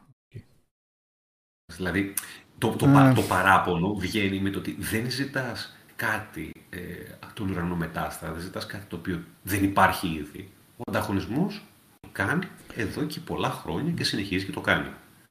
Εσύ γιατί δεν το κάνεις; Τέλος πάντων, μπορεί κάποια Κατάλαβες, εκεί στιγμή, πάει. ακόμα δεν βγήκε η υπηρεσία, θα βγει τον Ιούνιο, περιμένουμε να δούμε. Θα έχει και άλλες ανακοινώσεις προφανώς και για παιχνίδια και τέτοια. Δεν φαντάζομαι να το αφήσει έτσι και μια ωραία πρωία τον Ιούνιο να δούμε να εμφανίζεται PlayStation Plus Essential στην κονσόλα. Κάτι άλλο θα, θα αναφέρουν, φαντάζομαι. Πλησιάζει και ε3 που δεν θα έχει ε3, αλλά και πάλι φαντάζομαι θα γίνουν πραγματάκια έτσι κι αλλιώς ε, στην ε3 παραπλήσια γινόντουσαν και άλλες συνεντεύξεις τύπου, όχι μέσα στην ε3. Αυτό παραμένει. Αυτό είναι η άλλη είδηση της εβδομάδας βασικά, ότι ακυρώθηκε η ε3 γιατί. Συγγνώμη, να Ναι. κάνω ένα Να δέκα κάνεις. δευτερόλεπτα. Συγχαρητήρια, Πόσο; Αλέξανδρε, για το review σου στο Guardians of the Galaxy. Ε, Δεν το είχα παίξει, το έπαιξα τώρα κάποιες ώρες. Έπεσε ακριβώς μέσα σε ό,τι έγραψες. Προχώρα. Έχεις, έχεις λιώσει το headbanging όπως παίζεις, ε; τέτοια εισαγωγή, τέτοια, πώς το λένε, τέτοια ταύτιση, εντάξει είναι 10 χρόνια πριν από την δικιά μου ηλικία, αλλά πάνω κάτω ήμουν ένας τέτοιος έφηβος κι εγώ. γιατί Ναι, 10 αυτό. προ χρόνια πριν, εσύ, και εσύ έφηβος αυτά είχαμε. Τι είχαμε. Ίντερνετ. Ε, εντάξει, εμείς, εμείς ήμασταν έφηβοι στα 90s, δεν ήμασταν έφηβοι στα 80s, Δεν ε, που είναι Εγώ για το σκηνικό που είχε, λέω, όχι τώρα για τη μουσική την ίδια. Δεν Ε; δεν είχα το Atari σπίτι, είχα το, μα- το Mega Α, Drive, οκ, το Master- εντάξει. Ε, Ναι, ναι.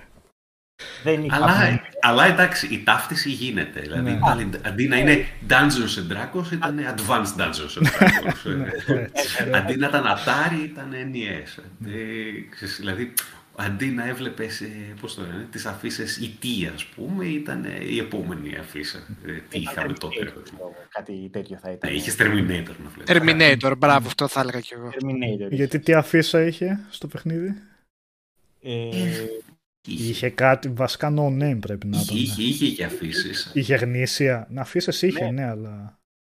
με... Αν είχε από πραγματική ταινία αυτό. Ή Με συγκρότημα, δεν ξέρω. Το, το Night of the Living Dead είχε. Όχι, όχι. Το- Κάτι, κάτι τέτοιο πάντως. Και είχε και με εξωγήνους μία. Μμ. Τέλος πάντων. οκ, Μμμ. Αλλά ναι, ήταν εκεί η ταύτιση. Και δεύτερον ότι τέτοιους διαλόγους από χαρακτήρες οι οποίοι να είναι οργανικοί, να είναι αυτό δηλαδή ότι κάνεις μια αποστολή, σχολιάζουν το τι κάνεις, σχολιάζουν άσχετα πράγματα και όλα έχουν ένα νόημα. Δηλαδή, τι εκπληκτικό πράγμα είναι αυτό. Εντάξει, είναι στιγμές που, η αλε- που το κουνάβει τώρα ο Ρόκετ με εκνευρίζει, μου σκάσε, ξέρω, μιλάς άλλο. Θέλω, θέλω να διαβάσω το, το, το Ναι, αντικείμενο. Αλλά τι εκπληκτικό πράγμα είναι αυτό που φτιάξανε, ρε παιδί μου. Δεν σταματάνε να μιλάνε. Α, είχε Και- Iron Maiden αφήσει εννοείς Γιάννη. Sorry Νίκο πες. Ναι, Ε, Iron Maiden δίσκο είχε, είχε το Peace of δίσκο, Mind. ναι. Μμ. Και Α, το- είχε physical και καλά δίσκο πεταμένο εκεί. Ναι, Α, δεν ξέρω, το θυμάμαι. ναι. ναι. Και το Slayer τους είχε ως ε, Flyer. Γιατί είχε τους Iron Maiden αλλά τους άλλους το Λογικά δεν αλλάξανε. μπορούσε να πάρει τα δικαιώματα από Slayer, εσύ. Ένα σκασμό συγκροτήματα έχει και βάλουν αυτό που δεν πήραν Γιατί- τα δικαιώματα. Όταν πρόκειται για marketing σε οτιδήποτε χώρο, είναι τρία κλικ πάνω. Πάντα, ρε παιδί μου, σε κάτι τέτοια. Δηλαδή, μπορεί να γίνει κάποια πρόταση και αυτή το πιθανότητα θα πάνε. Ναι, ναι, εννοείται. Βάλε. Είναι. Πώς το λέω, Α, είναι δυνατή. Δυνατή marketing μηχανή. Δεν τα αφήνει δηλαδή. Ή το περιβραχίωνιο του Steve Hayes, ξέρω εγώ που βρήκε. Εντάξει. Ναι. Είναι ε, legit αυτό. Ε. Μ' άρεσε πάρα πολύ. Οπότε ναι, ε, δηλώνω... Ακόμα και η ιστορία ρε παιδί μου που δεν είναι τίποτα φοβερό, είναι τε- τε- τε- τόσο χρωματισμένη διάλογοι και τόσο έξυπνη και ωραία αστεία και μια τρομερή χημεία μεταξύ εικονικών χαρακτήρων που εσύ δεν συμμετέχεις, απλά είσαι μέρος της ομάδας, δεν είσαι Sonic και ο, ο αρχηγός και τα κάνεις όλα. Μμ. Είσαι μέρος της παρέας, είναι φοβερό. φοβερό, φοβερό. Ο Τζορτ Τιτάκη εδώ που σε ρωτάει, πλωμάρι η μάχη όμως πόσο φάνηκε. Και τον φαντάζομαι να το λέει πόσο φάνηκε η μάχη. Γιατί είναι- Καλά, Ναι. η μάχη συνήθως δεν καταλαβαίνεις τι γίνεται. Ε, το, έχω βάλει στο, το έχω βάλει στο Git Gud, ρε παιδί μου, το έχω βάλει στο δύσκολο που. Ναι. Τρώω damage. Δεν, δεν, δεν, δεν, δεν, δεν κρατ- στα 4-5 hits είμαι κάτω. Οκ. Έχω δει και καλύτερες μάχες. Μμ. Αρκετά καλύτερα συστήματα Ναι. μαχών. Είναι σε κάποια φάση πρέπει να πατήσει δύο κουμπιά για να κάνουν το σωστό ability και πιο πολύ ασχολείσαι με το να βρεις τα κουμπιά που πρέπει να κάνει το ability του συμπαίκτη σου παρά να παίζεις εσύ. Είναι σ- φταίει ότι επειδή είναι και δύσκολο και δεν, το- αν το έβαζα σε ένα πιο εύκολο επίπεδο θα ασχολιόμουν πιο Μμ. πολύ με το Star Lord. Αλλά τώρα περισσότερο είναι μια περισσότερο πάλι η διαχείριση της ομάδος είναι και να τα κάνουμε σωστά κόμπους. Αλλά Και αυτό έχει που λίγο- δεν μ' άρεσε στο σύστημα μάχης βασικά ήταν ότι και τα abilities ε, μετά από ένα σημείο στη τύχη τα πατούσες. Δεν, κατα... δεν είχε κάποια ιδιαίτερη να διαλέξεις αυτό να κάνει γκαμόρα αντί το άλλο. Δεν είχε κάποια ιδιαίτερη έτσι, διαφορά. Ή δεν καταλάβαινες τώρα τι να πω, να, μετράσω, να μετρήσω τα damage που βγαίνουν. Οκ, δεν ήταν κάτι φοβερό. Ε, ήθελε μερικές φορές να, αντί να διαλέξει αυτό που κάνει damage, να διαλέξει αυτό που κάνει stun, ρε παιδί μου, για να τον Ναι, ναι, ζαλίσεις. ίσως. Εντάξει, ναι, κάπως έτσι. Πάντως επειδή λέμε για τη μάχη, για τη μάχη ξέρεις ότι είναι το αδύνατο σημείο, και εντάξει, είναι λίγο πιο αδύνατο σημείο από τα υπόλοιπα που προσφέρει το παιχνίδι, αλλά ε, εγώ δεν θα την έλεγα κακή. Εντάξει, έχουμε δει και καλύτερες μάχε σε παιχνίδια, αλλά δεν δεν σε ενοχλεί, ρε παιδί μου. Δεν Απλά ήταν δεν δεν κακή. σε τρελαίνει Ναι, κιόλας. Δεν ναι, ήταν ναι, κακή, ναι. απλά ήταν το αδύναμο σημείο του τίτλου. Σε σχέση με όλα τα υπόλοιπα, αν ήταν καλή η μάχη, όντως θα ήταν αυτό που θα απογείωνε πλέον το παιχνίδι. Αλλά βλέποντας το πόσο καλό ήταν σε όλα τα υπόλοιπα, σε διαλόγους, σε γραφικά, σε ποικιλία, στο σενάριο αυτό που ήταν. Έβλεπες τη μάχη και δώστε και λίγο κάτι παραπάνω στη μάχη. Ή και στο platform. Φαίνεται, φαίνεται ξεκάθαρα ότι είτε σε budget είτε σε χρόνο είχαν κάποιο πρόβλημα εκεί. Το Mm. βλέπεις και στην αρχή που είναι πολύ προβληματική η αρχή, τις πρώτες δύο-τρεις ώρες που, που βαράς ε, ε, κύβους ας πούμε, υπτά, υπτάμενους Ναι. κύβους ας πούμε, και ζελεδάκια και το βλέπεις και στο τελευταίο ένα τρίτο του παιχνιδιού που με εξαίρεση έναν πλανήτη σε όλους τους υπόλοιπους γίνεται ανακύκλωση των εχθρών. Μμμ. Δηλαδή, βλέπεις αυτά τα, αυτό, εδώ, αυτό το πράγμα. Βλέπεις μετά και οι μηχανισμοί της μάχης ότι ακόμα δεν είναι full ψημένοι.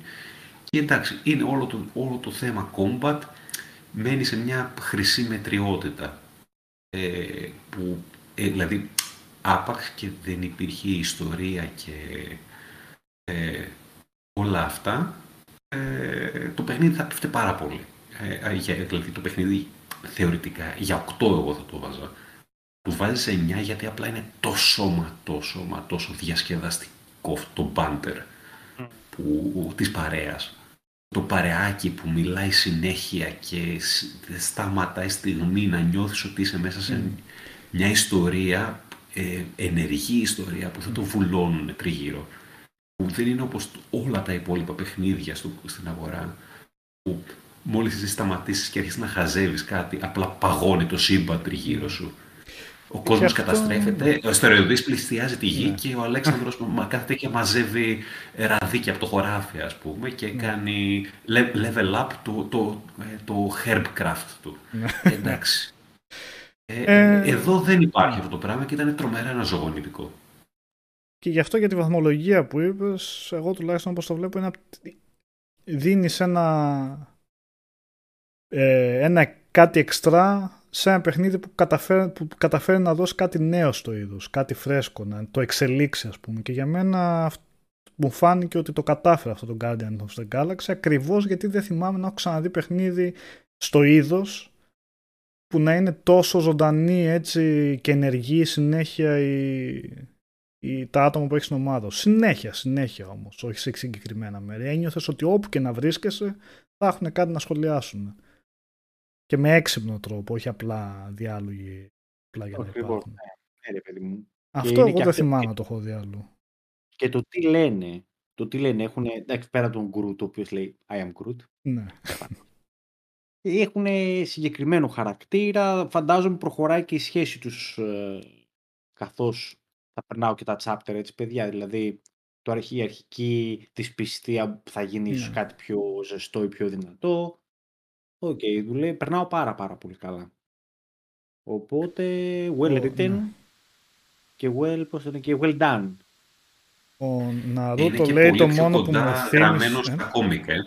Είναι Ε; πολύ Α. πιο κοντά στα Στα κόμικ από ότι είναι στην ταινία. Γιατί στην ταινία τον ε, Starlord τον έχουν κάνει λίγο κομπλεξάρα ε, η βλάκα.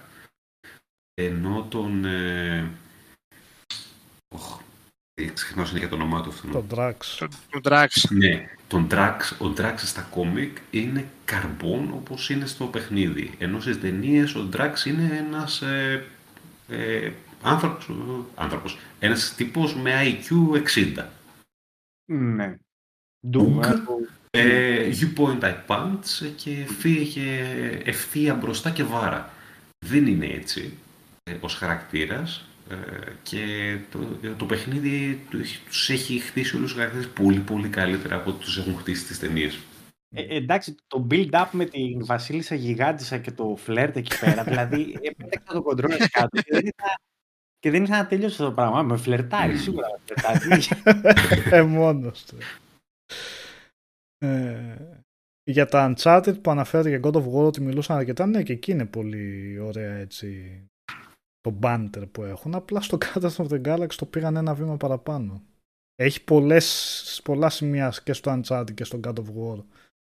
Προς Θεού, κορυφαία είναι. Απλά έχει πολλά σημεία που υπάρχει νεκρός χρόνος, ας μπορούμε να το πούμε, αν θέλουμε να, μεταξύ των χαρακτήρων. Στο Guardians of the Galaxy δεν υπάρχει. Δηλαδή σε σημεία άφηνα το χειριστήριο για να κάνω κάτι άλλο στον υπολογιστή, στην κουζίνα, δεν ξέρω εγώ.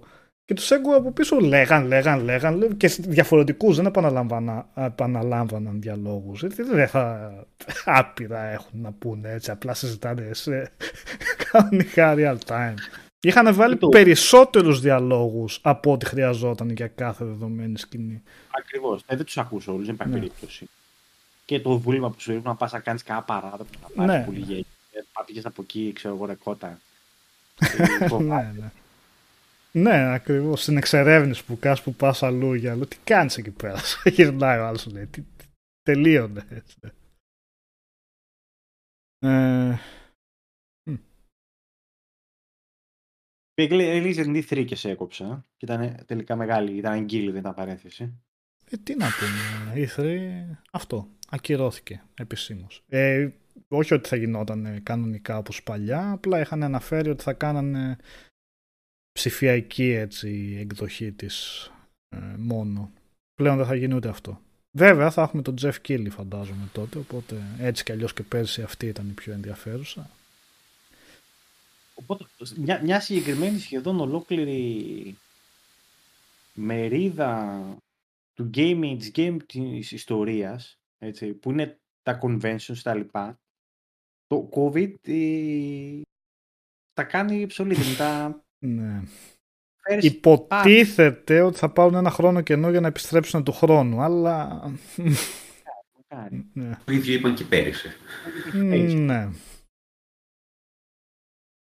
Είναι πολύ κρίμα, παιδιά, γιατί το νιώσαμε ότι, οκ, λέγαμε πάντα ψηφιακά τα βλέπαμε αυτά, δεν πηγαίναμε στο Λος Άντζελες, οπότε όλοι παρέα δεν το παρακολουθούσαμε, οπότε τι αλλάζει αφού ψηφιακά τα βλέπουμε έτσι κι αλλιώς. Ε, τελικά πέρσι το νιώσαμε ότι το ότι δεν υπάρχει E3 κάνει διαφορά σε αυτή την περίοδο γιορτής που είναι για το gaming. Είτε καλές είτε κακές E3, πάντα είχαμε να συζητάμε, να σχολιάζουμε, να κάνουμε. Ήμασταν σε μια υπερένταση εκείνες τις μέρες τι θα ανακοινήσει. Μια, ένα ωραίο αίσθημα, ας πούμε, το τι θα βγει εκείνες τις μέρες. Λείπει αυτό, όσο και να πεις. Ε, Λείπει Ε, αυτός το έσπασαν όλες οι συγκεντρωτικός. ανακοινώσεις μέσα σε τρεις μήνες. Αντί Ναι, με- και δεν είναι το αντί ίδιο, να είναι σε ναι. τρεις μέρες, σπάνε σε τρεις μήνες και εντάξει, χάνει το αντίκτυπο. όπως Ναι, το ναι. είπες. Αυτό το overdose που είχε σε εκείνες τις τρεις μέρες από πληροφορία είναι πολύ ωραία φάση. Την οποία δυστυχώς τη χάνουμε.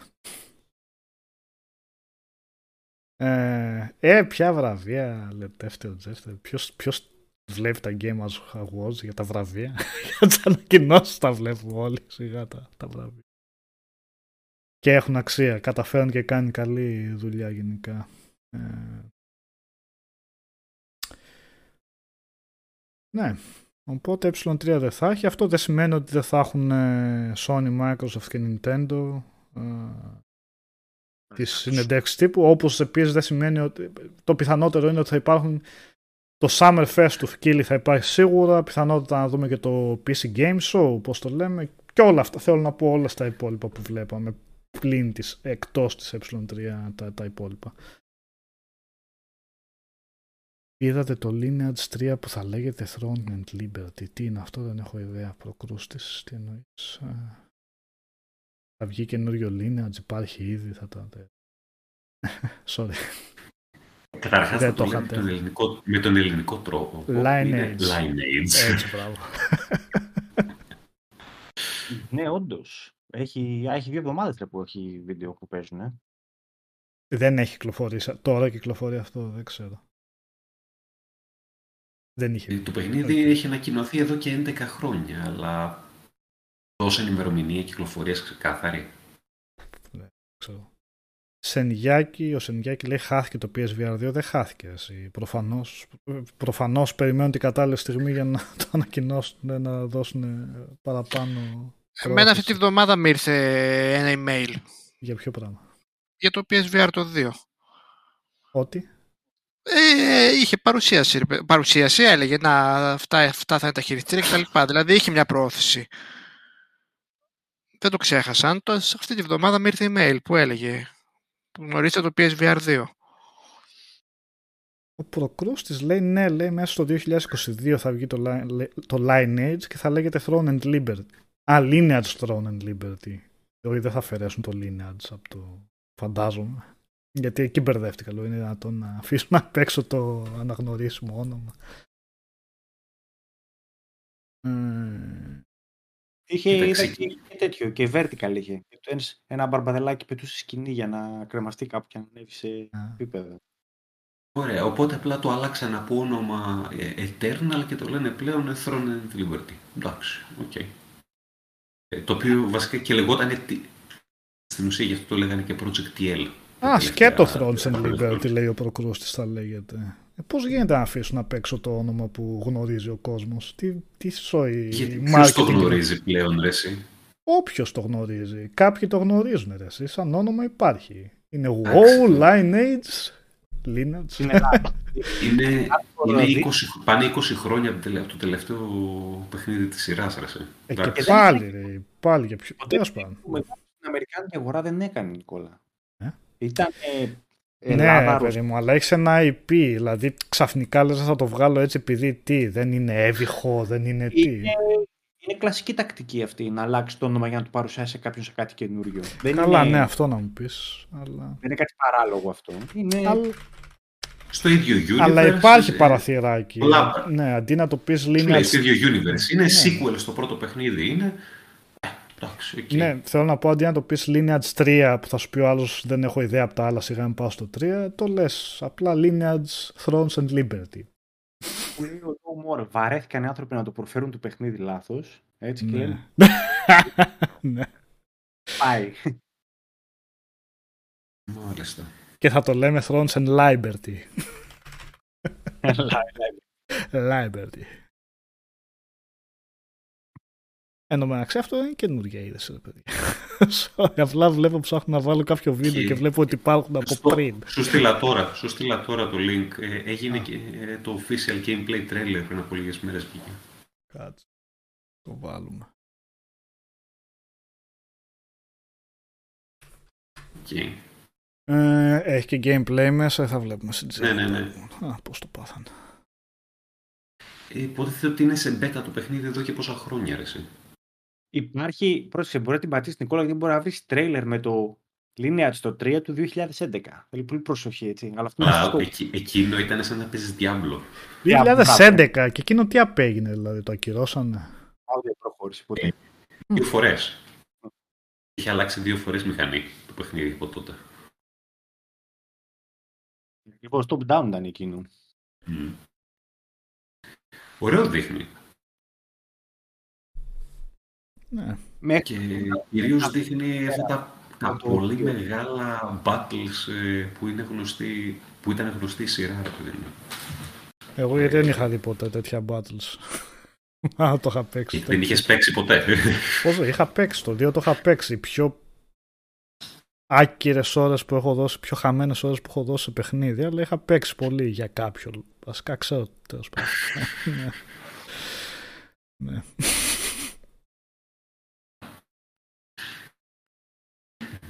Αλλά Ναι. το, το 2022 το, το κρατάμε πάρα πάρα πάρα πάρα πολύ ε, αλάτι.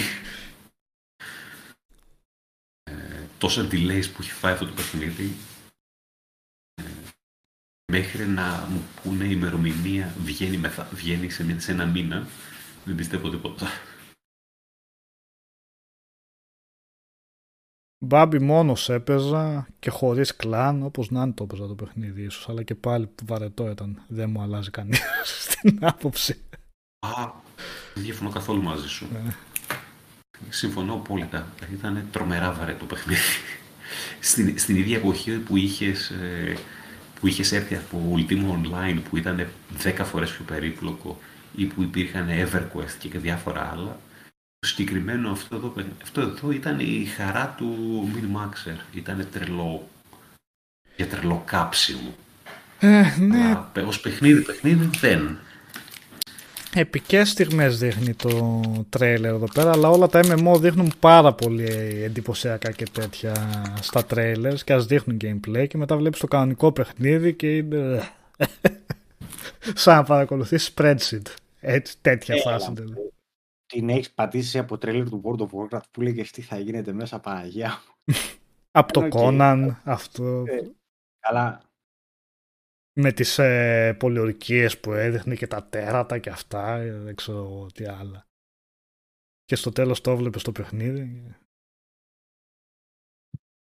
Και αυτό δείχνει, τέλος πάντων, εντάξει, δεν ξέρω. Με έχουν απογοητεύσει όσα έχω δει τέτοια σε... Κοίτα, Στην- όλα στην αυτά πράξη. τα epic, όλα αυτά εδώ τα βλέπεις μόνο σε πολύ μεγάλα raids. Δεν το βλέπεις στο βασικό παιχνίδι που σολάρεις. Άρα μετά τις 50-60 ώρες. Μετά από πόσες; Ε, Αυτές, το- παραπάνω πόσους, δεν ξέρω. λέω. 50-60. Χαχα. Το Mass Effect παίζεις. Αυτά... Ε, Να το μπεις λέω σε πιο flash. πολύ από την άποψη του Lost Ark τώρα που μου έρχεται στο μυαλό που ξέρω το... Πώς το λένε; Του δώσαν έτσι... Το επιταχύνανε το πότε φτάνει στο τελευταίο λεπτό. Δεν ξέρω στα άλλα τι ισχύει. Εντάξει. Ε, είπα ένα τυχαίο νούμερο. Άμα σε 50 ώρες είσαι σε endgame content, είναι νωρίς. Θα μου πεις, Κάτσε, στο WoW δεν κάναν κάτι τέτοιο, δεν το επιταχύνανε σε αυτές τις εκδε- εκδόσεις εγώ τώρα. έκανες 100 ώρες να κάνεις ding. Όχι τότε, τώρα λέω. Και δεν ξέρω τι είναι το ding. Ε, Μιλάς εγώ- με γρίφους. Το WoW είναι άλλο, ρε φίλε. Τι πας τώρα να συγκρίνεις. Ναι, το WoW τώρα μπαίνεις μέσα, κάνεις τα level σου και είσαι raid ready. Οκ. Okay. Ε, όντως. Αλλά για να, για να μπεις στα μεγάλα raid το 2005 και το 20, Ε, για τώρα Ε, λες. τώρα, να- μια 250 μέσα στο νερό να είσαι. Ναι, Ε, ήθελε. να μπεις molten core, ας πούμε. 250 είναι το. μα, Να έχεις φαρμάρει, να έχεις κάνει, οκ, ήθελε πράγμα. Ε, Καλά, λέει, καλά λέει ο Προκρούστης. 50 με 60 μέρες θες να πεις. Έτσι είναι. Έτσι είναι. Ε, α, όλα τα MMO μετά από κάποια χρόνια σου δίνουν την επιλογή να φτιάξεις νέο χαρακτήρα max level ε, που γλιτώνεις το αρχικό grind αλλά και max level χαρακτήρα να έχεις έτοιμο για να τον ντύσεις για να πας στα ε, high level ε, και τα epic τα range θέλεις ε, 100, 150, 200 ώρες μπροστά σου. Δεν είναι... Δηλαδή, μπορείς να μπει μέσα πιο γρήγορα, αλλά άμα είναι να μπει και να περνάς καλά, θέλει να, θες να φας τα νιάτα σου πάνω σε ένα πληκτρολόγιο. Θε να μπει και να περνά καλά, φοβερή τέτοια. Να περνά καλά εννοεί μετά την τριψήφια αριθμό ώρων. Ε, Ρε, εννοώ να, τα, δια- να διασκεδάζεις ε, full οργανωμένη ομάδα, 50 άτομα, ξέρεις, που όλοι είναι full ζυγισμένοι τα πάντα. Εντάξει, αυτό είναι όλο το νόημα ρε, σε αυτά τα στα MMO, να φτιάξεις ε, την ομάδα σου σ- σε, σε τέτοιο απίστευτο επίπεδο. Ε, εγώ ποτέ δεν μπορούσα να ασχοληθώ τόσο. Δηλαδή, παίζω Το- MMO, έπαιζε MMO ας πούμε, από το Ultima Online, αλλά δεν μπορούσα ποτέ να κάτσω να ασχοληθώ σε αυτό το πράγμα. Δηλαδή, μου γυρνούσε το μυαλό. Ε, ο Τζον Β έχει μια ερώτηση για τον Νίκο και εγώ τον υποστηρίζω. Εγώ απάντησα. Το, το ε, big θέλω thing. να, να μας ακούσουν και οι υπόλοιποι που θα το δουν Όταν, ρε μετά. παιδί τον μου, ξέρω. ήσουν είναι στο το net ding. cafe και έπαιρνε το level, έκανε ding. Έλεγε Ναι. ding. για να χω- Ε, εντάξει, όταν έφτανε στο 60, το μεγάλο ding, ρε παιδί μου. Α. Ding. ξέρω εγώ. Οκ. Και μάλιστα κάποιοι το έγραφαν και στο general chat, έτσι το φώναζαν και με θαυμαστικά. Α, Ding, 60 ξέρω εγώ, ding. Ναι, Μμμ. Νίκο και στα ίντερνετ καφέ, εκεί που έπαιζες, άκουγες ding, ding, γύρω γύρω, ξέρω εγώ. Βέβαια. Καλά, με Ding- ακουστικά δεν παίζαμε στα net cafe. Τι; Και dingara, υπήρχε και το dingara. Ding. Dingara. Λέμε dingara. Θυ- θυμάμαι ακόμα τη μεγάλη τη χαρά που ό- όταν έφτασα στο level που πήρα το πρώτο mount στο WoW 40. που μας είχαν, μας είχαν φάει στο περπάτημα οι κολοβάλτοι και οι, και οι ερημιές περπάτα, περπάτα, περπάτα για να, να φτάσεις στο ρημάδι το level να πάρεις επιτέλους το, το, το mount να περπατάς μια μισή φορά πιο γρήγορα Αλλά φαινόταν τεράστια αλλαγή. Δεν ξέρω, ίσως για ήταν, ψυχολογικό. ήταν Α. όχι, όχι, ήταν, ήταν τεράστια αλλαγή ρε, εσύ. αφού είχαμε χάσει δεκάδες ώρες από τη ζωή μας ας πούμε ε, περπατώντας εσύ, αντί για 10 ώρες περπάτημα να κάνεις, ε, πώς το λένε, να κάνεις 7 ώρες, ξέρεις τι αλλαγές είναι αυτές. Ε, βέβαια. 5 πιο μετά, 4. Είχες δει ήδη, Άλεξ, εσύ ή όχι; Ε, πρώτη, πρώτος χαρακτήρας είχα, ε, είχα Rogue, αλλά Rogue. είχε ο κολλητός μου ε, δρύδι, οπότε είχα πάει ε, εξ αρχής ε, να... και έπαιζα εκεί πέρα που ξεκίνησε και αυτό στο νησί. Το Yggdrasil, ναι. Είχε Ναι.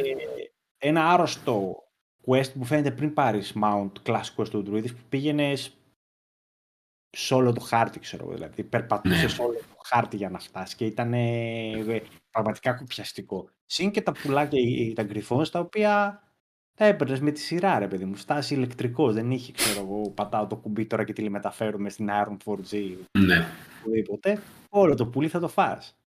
Αν δεν είχε κάνει. Τι ήταν αυτό, θυμάμαι- fast travel και καλά. Ναι, ναι. Και έβλεπες τη διαδρομή real time. ναι. Α, Δεν έβλεπες, ναι.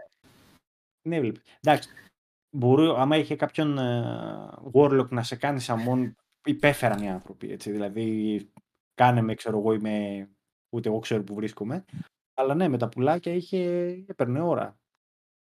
Ήταν και τεράστιος ο χάρτης, ρε, εσύ. Νομίζω ότι ήταν και ο πιο μεγάλος χάρτης που είχε γίνει ως τότε σε, τετραγωνικά, σε gaming τετραγωνικά μέτρα και δεν ξέρω πού ξεπεράστηκε κιόλας. Έχει ξεπεραστεί από το Ξέρω. Fuel. Της Ubisoft δεν ήταν αυτό πιο ήταν ένα racing. Εκτείνος πράγμα για κάποιο λόγο. Δεν ξέρω. Νίκο, εγώ πάντως θυμάμαι από, το, ε, από εκεί πέρα, από το δέντρο, να περπατάω και να περπατάω και να περπατάω και να περπατάω για να φτάσω στην πόλη των Άνων. Δεν σου θυμάμαι τα ονόματα πλέον, γιατί πάνε πάρα πολλά χρόνια. Απλά θυμάμαι αυτό το καταραμένο το περπάτημα μέσα από τις ερημιές για να φτάσεις τέλος στην πρώτη άλλη πόλη. Και λες, εσύ χτύρ. Μας κοροϊδεύετε στα μούτρα μας, λέω. Και πρέπει και ακόμα, λέω. Έχω άλλα 15 level για να φτάσω. Μας κοροϊδεύετε στα μούτρα 50 ώρες μετά. Ναι, ρε, εντάξει. Όπως είπε ο Νίκος, ντίγκαρα και υπάρχει στο διάολο. Φόρη στο lineage στο επάγγελμα ήταν κλασικό. Έβαζε, έστεινε τον ποτάκι σου, Ε, μαγαζί. Τον χαρακτήρα, ήταν- τον ίδιο. Εγώ έτσι τον Ναι. άφηνα. Τον πάρκαρα κάπου στην πόλη και... και άφηνες. Είχε και άλλο ένα πολύ ωραίο, επειδή ήταν τόσο balanced παιχνίδι not. Έτσι. ναι, υπήρχαν χαρακτήρες οι οποίοι ήταν όπως οι τοξότες ή οι μάγοι οι οποίοι την μπάλευαν μόνοι τους, αλλά με έχεις κανένα μελή έπρεπε να έχεις τα buff, ρε παιδί μου, για να Μμμ. μπορείς να λε... Γιατί μου φαίνεται δεν έκανε restore το mana, δεν έκανε restore το Ναι, έπρεπε να κάνεις rest κάθε τρεις και Rest, λίγο. Ναι. Ενώ, θα... Ενώ αν έπαιρνες τα buff είχες το per second, ρε παιδί μου, την ώρα που έπαιζες. Ναι. Και αυτά κοστίζανε. δηλαδή. είχε άλλος ένα prophet, δεν θυμάμαι πώς λέγεται, ένα priest, ξέρω εγώ, τον είχε αραγμένο. Αγόρασε ένα βέλος, το οποίο κόστιζε 200.000 δαλόρια, ξέρω εγώ τι διάολο είχαν αυτοί. Του έκανε τα μποφάκια, μάζευε άλλους και τι τα έκανε τα λεφτά, ρε. Δεν μπορεί να καταλαβαίνεις. δεν είχε Τι τα έκανε, λεφτά, λέει, μία. τρεις, είχε, εκείνη την περίοδο είχε τρεις. Μαζί θα τα πάρει ρε φίλε να πούμε. Ναι, hoarding ρε, δηλαδή δεν είχε κάτι να αγοράσει. Να, είχε κάτι υλικά τα οποία ήταν ακριβά και συνήθως τα αγόραζε το guild επειδή τα, τα drop rates ήταν φρεκτά στο, στο lineage, έτσι δεν υπήρχε το, το drop rate στα αντικείμενα που χρειαζόσουν. ε. και ενίοτε χρειαζόταν να αγοράσει το guild, ξέρεις τι θα αντίσουμε σήμερα τον πλωμάρι, ξέρω εγώ αυτή τη βδομάδα, ότι λουτάρουμε και ότι και θα το ψωνίσουμε. Α, Οι άλλοι που μάζευαν τα λεφτά, τι διάλογο τα έκανα. Δεν είχε κάτι να πάρεις. Δεν είχε mounts, δεν είχε cosmetics, δεν είχε... Εκεί ήμουν, δηλαδή ξέρω εγώ τι καρμυριά ήταν αυτή. Α, Δηλαδή ο άλλος, ο χαρακτήρας Νίκο, του, τον είχε σαν τους- αραγμένο για να αγοράσει μπαφ. Λέω περνάς καλά με αυτό το πράγμα. Σαν τους δράκους ρε φίλε που κοιμούνται στο βουνό από χρυσάφι και δεν το ξοδεύονται. Τέτοιο πράγμα. Αυτά είναι, αυτά είναι στοιχεία του, των MMO, τα οποία δεν θα αλλάξουν ποτέ. Ε, Είναι βαθιά ριζωμένα στο DNA ε, των παιχνιδιών.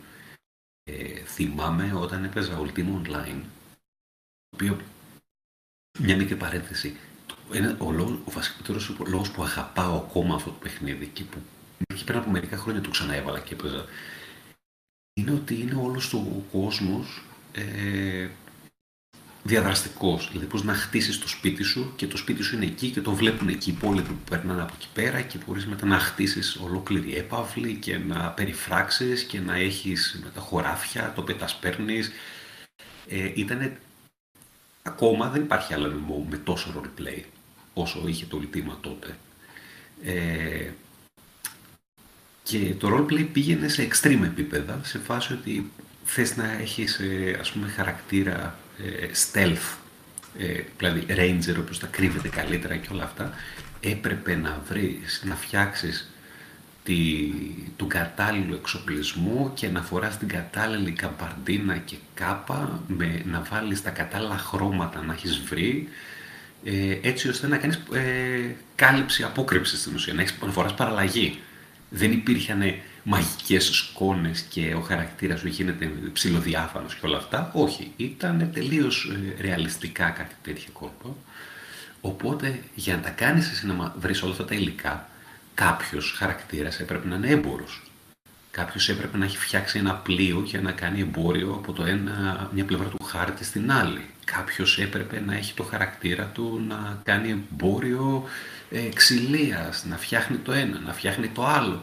Οπότε υπήρχαν άπειροι, ε, άπειρα ποτάκια και άπειρα πράγματα στημένα δεξιά-αριστερά, να έχει ο κόσμος μαγαζάκια που πουλάνε, πουλάνε την πραμάτια τους. Δηλαδή είχε βάλει τα ποτάκια του ο άλλος να πουλάει την πραμάτια που είχε ο άλλος ε, ε, μαζέψει σκάβοντας ας πούμε στα χωράφια ή σε, Πολύ εντυπωσιακό μου μαζεύοντας ακούγεται. το ε, ήταν Εντάξει, είναι η φάση του τώρα που λες, αλλά ναι, με εντάξει, τα καταλαβαίνεις σημερινά πώς το λέω. δεδομένα Πώς- είναι οκ. Μα και για τα σημερινά δεδομένα δεν υπάρχει παιχνίδι με τόσο roleplay. Δηλαδή τα σημερινά MMO έχουν crafting, ε, αλλά είναι ε, περιορισμένο σε, σε- στον υπερθετικό βαθμό. Εδώ το crafting ήταν ε, ε, όσο εκεί μπορούσες να φτάσεις στο μυαλό σου. Έφτιαχνες το σπίτια σου, τα έπιπλωνες, ε, μάθαινε skill για να φτιάξεις το παραμικρό έπιπλο που μπορούσε να υπάρχει μέσα στο παιχνίδι, ε, δεν είχες το skill, δεν ήθελες να αναπτύξει το skill. Τα αγόραζες από άλλους που είχαν το skill να τα φτιάξουν. Δηλαδή, είχε τόσο τεράστια ελευθερία το παιχνίδι. Δεν μπορούμε να ξαναδούμε κάτι τέτοιο σήμερα. Είναι, είναι από τα παιχνίδια που είναι τόσο πολύ πολύπλοκα που για να το ξαναφτιάξεις αυτό το πράγμα με μοντέρνα γραφικά. Ε, εντάξει, δηλαδή, δεν, υπάρχει το, δεν υπάρχει απλά το budget που θα χρειαστεί. Κάνω ροπλή στον Grand Theft Auto, δεν πειράζει. Ναι, ακριβώς. Έχω ένα φίλο ο οποίος είναι αστυνομικός, θα ήθελα από το όνομά του, και πάει και κάνει το αστυνομικό μέσα στο κάθε αυτό. Και αρπάρει, αρπάρει όμως. Ναι. Δεν είναι ότι Μμ. έχει το τουν, μπαίνει στο πετσί του ρόλου. Αρπάρουν πολύ στο. Δεν το ξέρω τι. Τώρα λόγω του τέτοιου ρε, εσύ, λόγω του review μπήκα λίγο να δω κάποια online εδώ. Τι διάολο κάνουν τώρα. Και ο Ναι, κόσμος- χαμός υπάρχει με αυτό. Ε, Το οποίο είναι cringe as fuck, αλλά δεν πειράζει, εντάξει. δεν, δεν ήρθαμε εδώ να, να κακολογήσουμε, να σχολιάσουμε, αλλά έχει πολύ πλάκα. Οδυσσέας στο μυαλό μου πίσω, πραγματικά. Μμ. Και λέω, πού έχει τώρα τρελό RP. Μμ. Αλλά ναι, Αλέξανδρε, αυτό που λες, Που ήταν είναι τοποθετημένο. πολύ... Το- Να βρεις και μια Ναι. κοινότητα να είναι και τόσο αφοσιωμένη σε ένα Μμ. τίτλο. Έτσι. Δεν, και αυτό δύσκολο. Δηλαδή την Ναι. περίοδο τώρα που αλλάζουν τα παιχνίδια σαν να είναι κάμισα, ξέρω εγώ.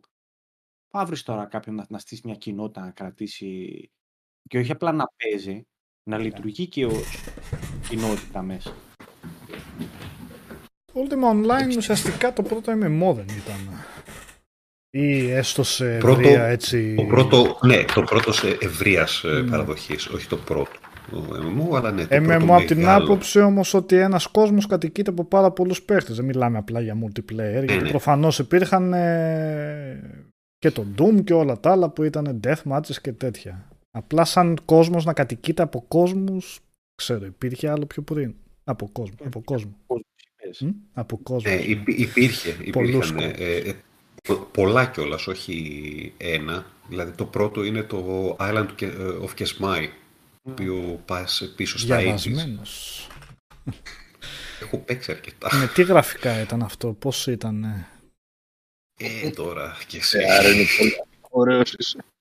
Όχι ρε παιδιά, θέλω να πω αν ήταν το ίσως το Ultima το πρώτο που έβαλε γραφικά. Μπορεί να, να ήταν text ή δεν ξέρω εγώ εντελώς πρωτόλια για, από αυτή την άποψη λέω. Κοίτα, Έχει- υπή- ναι, υπήρχε, το tech- text-based ήταν το τέτοιο, ε, Legends of Future Past, το πρώτο. Αλλά το, ο, ο ρόλος, ε, ο τίτλος MMO, ε, MMORPG, είναι, δημιουργήθηκε για το Ultima Online. Είναι, είναι, ρο- είναι, είναι ορολογία την οποία την έκανε ο ίδιος ο Γκάριοτ. Ναι. Οπότε θεωρητικά μπορείς να πεις ότι το Ultima Online είναι το πρώτο MMORPG γιατί στην ουσία είναι, ναι, είναι το πρώτο που δίνει αυτό τον τίτλο και όλα τα υπόλοιπα βασίζονται στη- πάνω στη λογική του. Μέχρι να βγει το WoW. Μμ. Που την άλλαξε αυτή τη λογική και την έκανε quest-based και πιο solo-friendly. Α, γιατί το Ultima πώς λειτουργούσε, δεν είχε quest τέτοια. Είχε, είχε. Είχε. Ε, Το, είχε ας το quest, πάρουμε, είχε ας το πάρουμε ιδρυτική αλλιώς ιστορία. τότε. Ας το πάρουμε, το WoW έμεινε στην ιστορία ως, και είναι ακόμα ως ένα από τα πιο επιτυχημένα WoW. Τι έφερε στο είδος τελικά; Τι, γιατί ας ε, πούμε για τα strategy πολύ πιο μπορούμε πολύ streamlined, εύκολα για τα strategy φέρει πίν και τα FPS πολύ εύκολα μπορούμε να πούμε σταθμούς που το WoW τι έκανε; Για τα strategy ας πούμε το Command and Conquer ξέρεις ότι έφερε πρώτο το real time Ε, έφερε διάφορες ευκολίες στο σύστημα χειρισμού σε σχέση με τα Dune και Warcraft που υπήρχαν πιο πριν. Δηλαδή, έκανε το είδος όπως το ξέρουμε σήμερα. Το WoW Κοίτα, νομίζω το WoW έπιασε τα πάντα. Δηλαδή έπιασε και ε, τη λογική του τεράστιου κόσμου που υπήρχε πιο πριν, ας πούμε, όπως το Ultima. Παρέθεση, Λετεύτη, επειδή ρώτησες, ε, τώρα το είδα. Ε, το Ultima Online είναι σε παράλληλο σύμπαν. Ε, είναι δηλαδή, δεν μπαίνει μέσα στα βασικά παιχνίδια της σειράς. Στην ουσία πιάνει το πρώτο παιχνίδι και πας Ultima 2 ε, ε, στρίβεις δεξιά για Ultima 2, στρίβεις αριστερά και πας Ultima Online. Εκεί μπαίνει ε, χρονικά. Ε, από εκεί πέρα το εγώ, για εμένα, η δική μου άποψη είναι, που τα βλέπα τότε, είναι ότι ε, έφερε ένα είδος το οποίο ήταν αρκετά σκληρό, ήταν αρκετά δύσκολο να παίξεις. Ε, απαιτούσε πάρα πολύ δουλειά ξύλο να παίξεις Ultima Online σε βάθος χρόνου. Αλλά ακόμα και στην αρχή απαιτούσε πάρα πολύ προσπάθεια για να μάθεις τους μηχανισμούς του και να καταλάβεις πώς παίζεται το παιχνίδι. Δεν ήταν καθόλου ε, noob friendly. Ε, ούτε τα υπόλοιπα MMO τριγύρω εκείνης της περίοδου ήταν. Έθελες Έφερε... εκατοντάδες ώρες. Εγώ το πιάνες και από το πρώτο σου βήμα ε, είχες ρε παιδί μου tutorial, είχες, ε, σε κατεύθυνε πολύ εύκολα να μάθεις το παιχνίδι. Είχε πολύ πολύ πιο εντυπωσιακά γραφικά από οτιδήποτε άλλο εκείνη την εποχή. Είχε πολύ πιο εντυπωσιακό κόσμο. Τα classes ήταν πολύ πιο ξεκάθαρα και πιο εντυπωσιακές οι κινήσεις.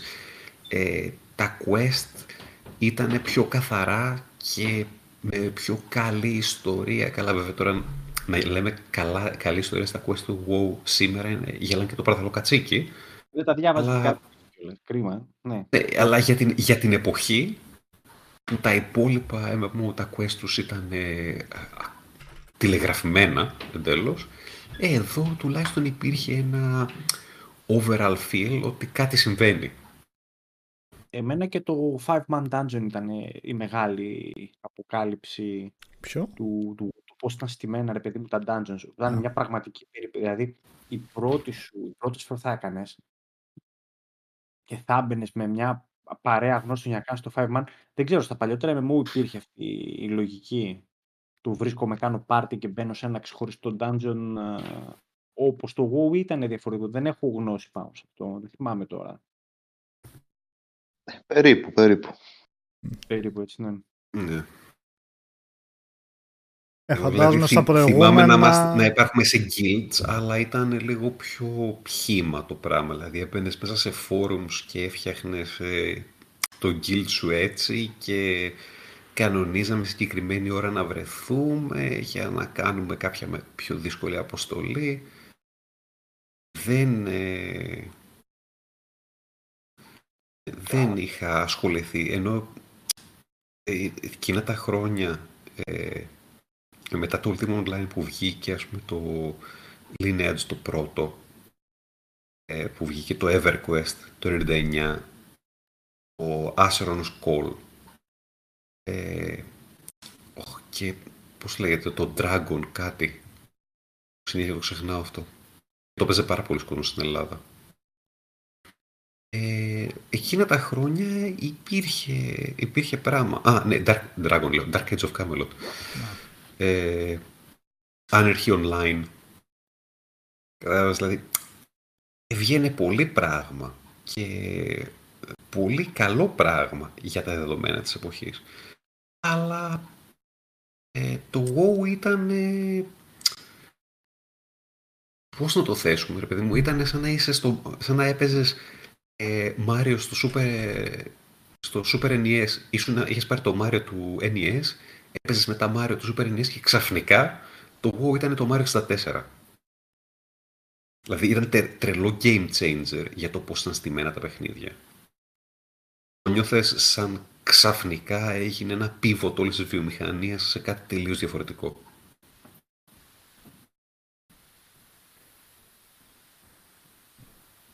Νομίζω γι' αυτό πέτυχε τόσο πολύ.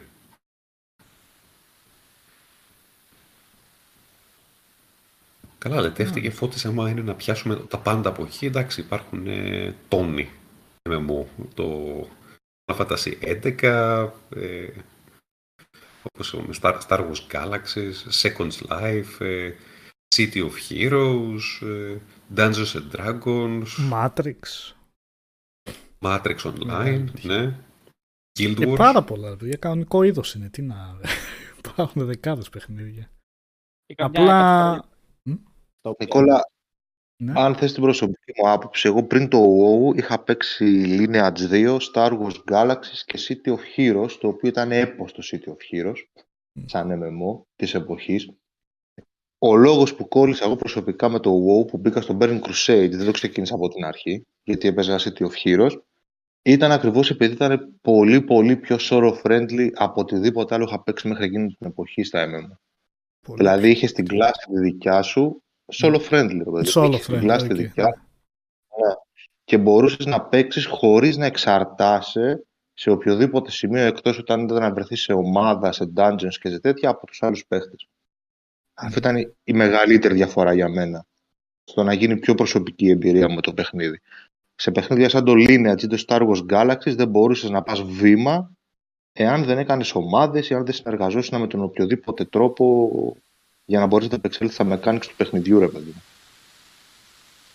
Το άλλο ήτου ήταν, ήτου- ήσουν εσύ και αν ήθελες έπαιζες και με άλλους. Ναι. Καλή διαφορά Συν αυτή. ναι. το- όλα τα υπόλοιπα. Τότε ήταν Warcraft, είχε ήδη το IP από Μμμ. πίσω. Δηλαδή, εντάξει, τα Warcraft έχ- είχαν εκείνο πάντα. Έπιασε αυτό το buzz πάνω στην αλλαγή το 2004 του να γίνει πιο solo friendly εμπειρία, ρε παιδί μου. Ήταν πάρα πολύ ελαφρύ να το παίξει και το χρέπει, ξέρω εγώ, που είχε ο καθένας σε σχέση με κάτι Anarchy Online, ας πούμε, τα οποία εντάξει, ήταν αστεία Μμμ. το που έκανε. Έπιασε όλα αυτά. Μμ. Ναι. Χτύπησε παντού ρε. Και ερχόταν, εντάξει, ερχόταν και από μια εταιρεία που όλοι ξέρανε. Δηλαδή ερχ- ήταν ένα όνομα που όλοι το ξέρανε, μια εταιρεία που όλοι την ξέρανε. Ε, με την BioWare τότε να είναι στα ντουζένια της ακόμα. Κάτσε χρο- χρο- χρονικά έπεσε σε μια χρυσή εποχή. Δηλαδή πέσαμε εκείνα τα χρόνια EverQuest 2, RuneScape, ε, λ- ε, Lineage 2, ε, Guild Wars. Δηλαδή ήταν δύο-τρία χρο- χρόνια που έγινε ένας χαμός από πολύ καλά Ναι. MMO. Επί- Ακόμα και τα περίεργα, τα κορεάτικα να πιάσεις, ε, όπως το Fliff της ε, Ironsoft ή το Maple, ε, Maple Story της Wizard, ε, ακόμα και αυτά ήταν τεράστιες επιτυχίες για τότε. Ναι, άπειρος κόσμος μέσα. Ναι. Ήταν, ε, είναι και ιδιαίτερο είδος αυτό από την άποψη ότι καταπίνει τον κόσμο που θα πάει σε αυτό. Χω- Χάνεται μέσα σε αυτό. Blizzard, είναι sorry. δύσκολο να πας σε κάποιο άλλο παιχνίδι. Δεν, είναι το, FP δεν ήταν το Half-Life της εποχής που 15-20 ώρες τέλειωνες, έπος, πήγαινε στο επόμενο. Δεν έπαιζε κάτι τέτοιο με το WoW, προφανώς. Ε, Άμα έμπαινες σε αυτόν τον κόσμο, πολύ πολύ δύσκολο να τον αφήσεις και να πήγαινε αλλού. Οπότε, μία ίσως περίεργη ερώτηση, δεν ξέρω, θα μου πείτε αν έχει νόημα ή όχι. Το WoW τελικά ήταν αυτό με τη, με- που με επιβίωσε περισσότερο απ' όλα. Και ήταν οι συγκυρίες, όλα αυτά όπως είπες Αλέξα και το πότε βγήκε και τι έφερε. Υπήρχε κάποιο άλλο μεμό εκείνη την περίοδο που πιστεύετε ότι αν με κάποιο μαγικό τρόπο εκείνο έβγαινε πριν το WoW θα ήταν εκείνο που θα έμενε περισσότερο στον κόσμο. Ε, Δηλαδή θέλω να πω μου- MMO που ήταν ε, ίσως ένα μια άλλο τρόπο να πούμε την ερώτηση ένα MMO που να ήταν ε, τόσο καλό ίσως και καλύτερο αλλά ήταν ατυχές επειδή βγήκε μετά το WoW οπότε Το Guild Wars ίσως. Το Guild Wars ήταν, Ναι, και εγώ αυτό θα έλεγα. το, το πιο αδικημένο από όλα ήταν το Guild Wars, όχι ότι δεν πήγε καλά. αλλά Ήταν έπος. Ήταν έπος το Guild Wars. Ήταν πάρα πολύ καλό. από ποια Εγώ νομίζω άποψη- πως όχι. όχι ε. Πες, Ξεκάθαρα όχι. Ότι δεν θα έκανε κάποιο τόσο buzz. Δηλαδή, ότι το αυγό έκανε την κότα κότα αυγό, το, το WoW το προκάλεσε από μόνο του αυτό το πράγμα, έτσι; Ε, βέβαια, όσοι ακολούθησαν ε, το WoW προσπαθήσαν να αντιγράψουν. Άσχετα τα gimmicks Το- που προσέφερε το καθένα. Το Guild Wars είναι ό,τι προσπαθεί να κάνει σήμερα το, τα σημερινά MMO. Δηλαδή ιστορίες. Ε, όχι απλά ε, ο πανικός του WoW, αλλά πολύ πιο μεγαλύτερο βάθος ε, στο campaign τους, στη, στα quest τους και σε όλα αυτά. Δηλαδή το Secret World που ακολούθησε πάτησε σε κανένα WoW. Πάτησε πάνω στη λογική του Guild Wars. Το Star Wars, ε, το Old Republic μπορεί τεχνικά gameplay να είναι WoW 100% αλλά σε στυλ χτισήματος είναι Guild Wars. Ε, το... Bioware είναι Ε, βασικά. το, Ποιο, ναι, τι; το, το Last, το, το, Το- το Lost Star Wars. Ark. Το, Lo- το Lost Ark σήμερα και αυτό, λογική του Guild Wars. Δηλαδή πολλά τέτοια MMO πατάνε στη λογική του ο παίχτης μας δεν είναι απλά ένα άμυαλο ε, ζώο που θέλει μόνο να γκραϊντάρει, μπορεί να θέλει και λίγο παραπάνω ε, lore και ιστορία και quest. Για αυτούς που θέλουν είχαν σε εκείνη την κατεύθυνση. Εγώ θεωρώ ότι βγη- έσπασε, έσπασαν τα MMO σε δύο κατευθύνσεις εκεί. Βασικά μπορείς να πεις σε τρεις, αλλά η τρίτη δεν έσπασε τότε. Η τρίτη ήταν από πριν. Τα κορεάτικα MMO και το 500 ώρο του grind. Γκραϊντήλα η σκληρή, ναι.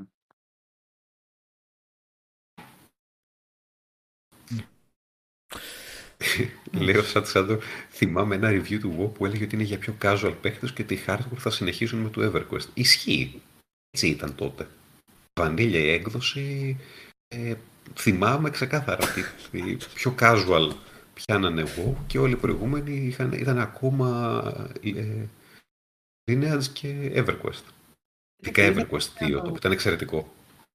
Κάποια παιχνίδια Αλέξανδρε Νίκου και Οδυσσέα και Μιχάλιου που είναι αυτά τα οποία μπάζουν τον κόσμο μέσα. Δηλαδή, να το πω λίγο χοντροειδώς, τι κάνει τώρα ρε παιδί μου το Elden Ring, έτσι. Μπαίνει όποιος να, ο- όποιος να δεν το λέω υποτιμητικά, αλλά είναι αυτά που ανοίγουν μια αγορά, τη, την, τη φτιάχνουν, υπάρχει μια μαγιά από κάτω και του πάνε σε ένα άλλο επίπεδο. Δεν σημαίνει ότι είναι καλύτερα από τα προηγούμενα. ή- Είναι ε, κατά, κα- ο διάβλος για να γίνει κάτι, να μεγαλώσει η αγορά, να το πω έτσι πολύ χοντρικά. Η αναλογία μου, ξαναπαναλαμβάνω, είναι χοντροειδής, αλλά είναι, κι- είναι παιχνίδια κινητήρες. Που, φέραν, ε, που πάνε μπροστά το, το κάθε είδος. Ε, Αυτό είναι, ναι.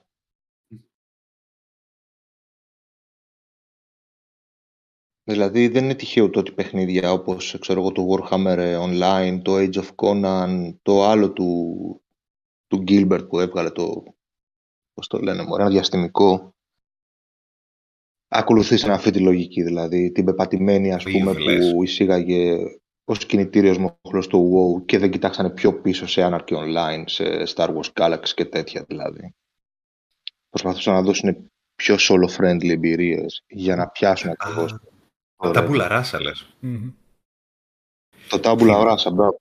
Και το είχα πάρει day one αυτό. Είναι από αυτά τα παιχνίδια Ναι, τα ναι. οποία βάρα στο κεφάλι σου λίγο. Είχε πολύ hype το Tabula Rasa, παιδιά. Μμμ. Αλλά δεν, Και είναι ωραίο ρε εσύ. δεν, Ε, δεν ως είπε ιδέα το είναι πολύ ωραία. Απλά ήταν πολύ generic, ρε παιδί μου. Απλά προχωρούσες και. Ε, ήταν- τι ωραίο είχε Ήταν σαν τότε. ένα, άδειο, σαν ένα πολύ πιο άδειο WoW το ένιωθες, αλλά με sci-fi και lasers. Αυτό είναι το EverQuest που παίζει παρεμπιπτόντως. Ε, το Ε, Evo δεν Online πρέπει να δεν έχει παραλάβω. αναφέρει κανείς βλέπω, αλλά αυτό είναι, είναι το νης του νης μάλλον σε MMO περιβάλλον. Ε; Το online είναι μόνο Παίζεις... Ναι, εκεί πέρα πλέον παίζεις σε MMO strategy και είναι άλλη λογική. Έχεις τις καλύτερες ιστορίες όμως που βγαίνουν κατά διαστήματα. Χαίρομαι Έχει- πολύ να έχει τις γέλιο. διαβάζω. Ναι, τι, τι, τι πλεκτάνες παίζουν, τι. Ναι. Πολύ ίντριγκα. Γέλιο. Ε, Έχει αυτά που μια- πρέπει να πούμε είναι τα τέτοια ρε, εσύ, τα, τα MMO των κονσολών που Δεν γράφει τίποτα το gameplay. η μεγάλη αρχή είναι το Phantasy Star της ε, Sega. Μμμ. Μια Dreamcast. εταιρεία που, μια εταιρεία που κατέρεε που μετά από πόσα χρόνια κατάφερε επιτέλους να βγάλει ε, το 3D Sonic. Γιατί το Sega Saturn δεν είχε 3D Sonic. Ε, κατάφερε να βγάλει το 3D Sonic και έδωσε το Sonic Adventures, το οποίο δεν μπορείς να πεις ότι εκστασιάστηκε ο κόσμος. Μια εταιρεία που θα, έ- θα έσβηνε και θα έκοβε την κονσόλα της και έδωσε το Fantasy Star, το οποίο είναι όλα τα κόνσολα MMO έχουν πατήσει πάνω τους. Τεράστιο βήμα μπροστά για τη βιομηχανία αλλά και για το είδος. Ε, το οποίο από εκεί πάνω ας πούμε πάτησε το Final Fantasy 11 και εξέλιξε ε, το είδος μέχρι που, φτα- που είδαμε πλέον το Final Fantasy 14 το οποίο και αυτό είναι εξαιρετικό.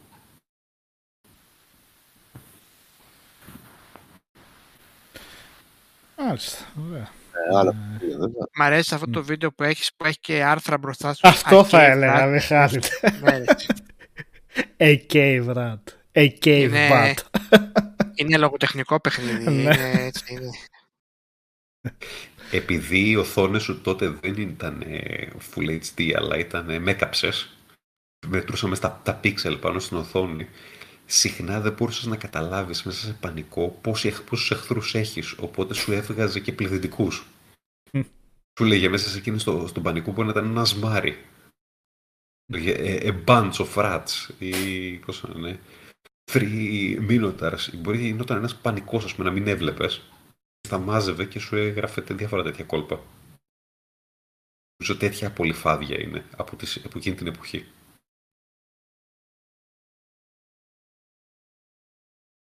Ε, ωραία, είπαμε. Ενδιαφέρουσα πολύ η συζήτηση για τα MMO. Δύο, Πώς; δύο, δύο MMO μου λείπουν τώρα που θα και το ένα που ήταν μαζί παρέα με μία σειρά ταυτόχρονα στο sci-fi. Ναι, καλά. Ε, Defiance! Defiance. Defiance. ναι. το Defiance δεν ήταν τόσο κακό. Φίλα! Δεν ήταν τόσο κακό, αλλά Μπα! Όχι, πολύ κακό. Αυτή στα αντιαπόψεις, ναι, για πες. λίγο που δεν έφτασε σε μια RPG. Και υπήρχε και ένα άλλο που μου έρχεται τώρα που ξεκινάει από D, το όνομα όχι Dion, πώς λέγονταν. Ε, τι άλλο, ένα τέτοιο. Αλλά το Defiance πολύ κρίμα, ρε φίλε, πολύ κρίμα και η σειρά, δηλαδή. Καλή. Ε, τι Ήτανε πήγαν να πολύ- κάνουν με τη σειρά οι άλλοι και δηλαδή, εντάξει. Και ως, ως ιδέα ήταν πάρα πολύ καλό Ε, όλο. ε, Ως, ε, ως υλοποίηση δεν, βγήκε, δεν βγήκε ούτε η σειρά ούτε το παιχνίδι. Ε, πώς θα, εντάξει τώρα. Θέλαν αυτοί να τα μπερδέψουν ό,τι γίνεται στο ένα, να επηρεάζει το άλλο ή δεν ξέρω εγώ τι. Καλά κρασιά. Εντάξει. Και καλά, κοίτα, σε άλλο, σε άλλο σημείο ήταν το παιχνίδι, σε άλλο σημείο ήταν η σειρά. Η επιρροή δηλαδή που υπήρχε ήταν ε, στο πλάι. Απλά είναι επιρροή μέσα στον κόσμο, όχι στους χαρακτήρες και στο όλο το χάρτη του παιχνιδιού. Καλά το είχαν ε, χωρίσει μεταξύ τους. Απλά ε, δεν τους βγήκε ούτε η σειρά και δεν βγήκε και το παιχνίδι. Και είναι κρίμα που δεν βγήκε το παιχνίδι γιατί η Tryon ερχόταν ε, στον, ε, καραφωτή μετά το Rift. Το οποίο Rift ήταν ε, και ήταν από τα σούπερ παιχνίδια. Πάρα πολύ καλό MMO για την εποχή του. Ναι, ναι. Τζενερίλα ήταν. Τζεν, μ.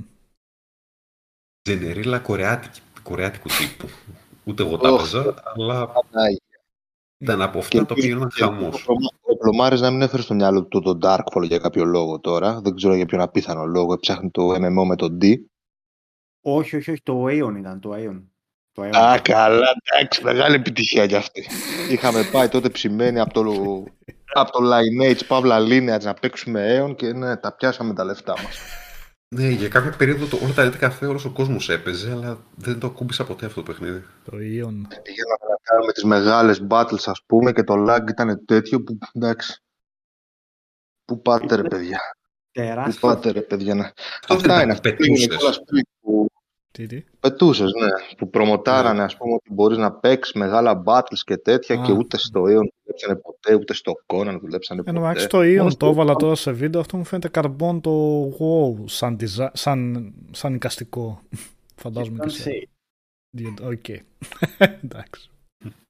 Δεν είχα εικόνα από αυτό, δεν ξέρω, σαν να το βλέπω πρώτη φορά. Βέβαια, ναι. Και έχει καμία πενηνταριά freemium εκείνη την περίοδο από απίθανους Κινέζους Κορεάτες, τα οποία είναι ίδια και το ένα αντιγράφει το άλλο. Έχει, τε- έχει μια τεράστιο αριθμό παιχνιδιών τα οποία, Μμ. ξέρεις,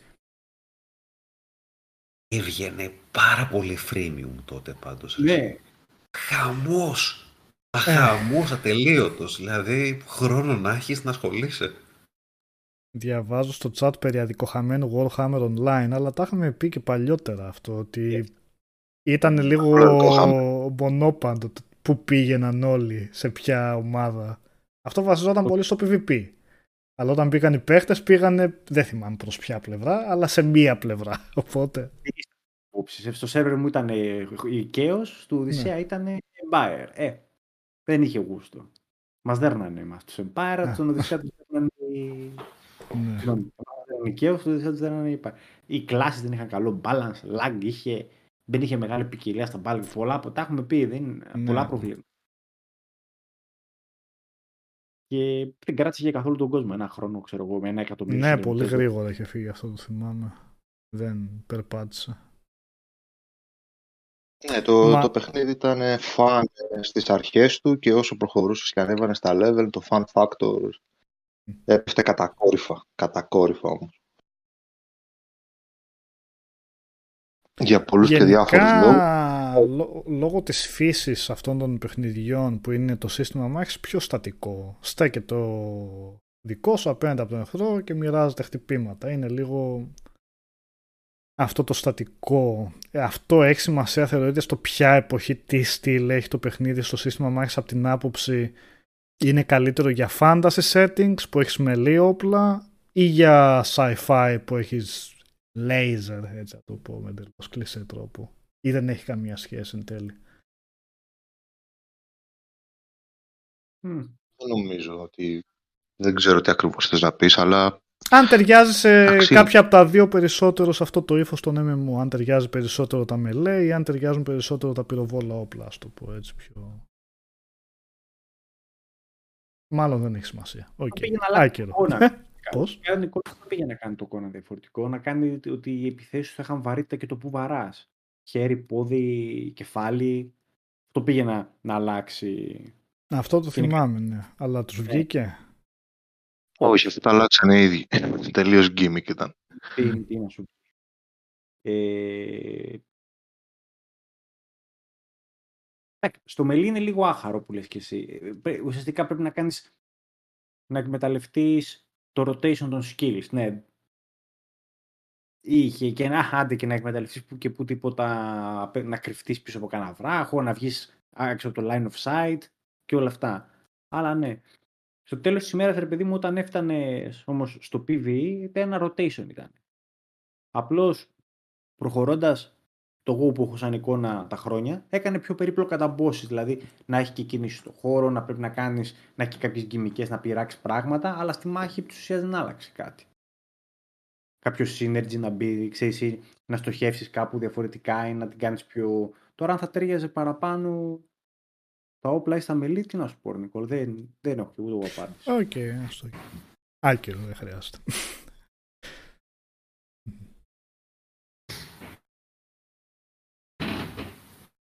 Ε, Τι θα πούμε τους επόμενους μήνες; Κάνα MMO. Τώρα, Α. τώρα θα τα Πολύ το κουβεντιάσαμε. Elden Ring κατάθλιψη ετοιμάσου τώρα, γιατί αυτό το βγαίνει ένα πολύ δυνατό παιχνίδι. Μετά θα περάσει μια περίοδο στην οποία σαν ένα μεγάλο έρωτα. Ξέρεις, Α, που- θα περάσει μια περίοδο. Έχω βρει ήδη να περιμένω. Δεν ανησυχώ. εντάξει. Μετά περνάς Εγώ μια τώρα περίοδο είμαι πες εύκολη. Wild West. Wild West. ναι. Ναι, ναι, το βάζει για δύο ώρες και το φτύνεις μετά. Εντάξει, οκ. Εμένα με πήρε ο ύπνος, ρε Νικόλας, στον καναπέ να πούμε παίζοντας. ε, τι ας πω, ε, τι, κάτι... Ε, Δεν εντάξει, θα πολύ σε απλό ρωτήσω. είναι. Δεν- ναι. Ε, το Call of Cthulhu του 19 είναι adventure ή horror. Και αν αξίζει τα, τα 6, ο Νίκος το είχε κάνει. Α, θα, θα βάλω και το link του review. Όχι, όχι και όχι, ίσως. Ε, Ούτε στα 5 τόσο πια. Δεν ξέρω, το έχω παίξει. Πείτε, α. αλλά είχα την εντύπωση ότι οκ, δεν είναι και τόσο πια τραγωδία. Τι... Περάσει ένα οχταωράκι έτσι στα 5 ευρώ, μια χαρά είναι. Α, για, α, 5 ευρώ δεν το άκουσα. Όχι, για 5 ευρώ εντάξει. Αλλά τώρα το να το πάρεις και ειδικά όταν πάει να κάνει και άλλα πράγματα πέρα από αυτά που είναι το παιχνίδι, δηλαδή κάτι action σημαίνει κάτι τέτοια που έχει τρέχει να φύγει. Αλλά ναι. Στο και είναι Excitement, horror ή adventure. Θα το έλεγες horror βασικά. Εγώ τρόμαξα και λίγο να πω Τρόμαξες. την αλήθεια, αλλά είναι πιο πολύ στο. Ε, Είναι είναι μυστήριο. κράμα είναι. 6,5 του έχω βάλει. ε.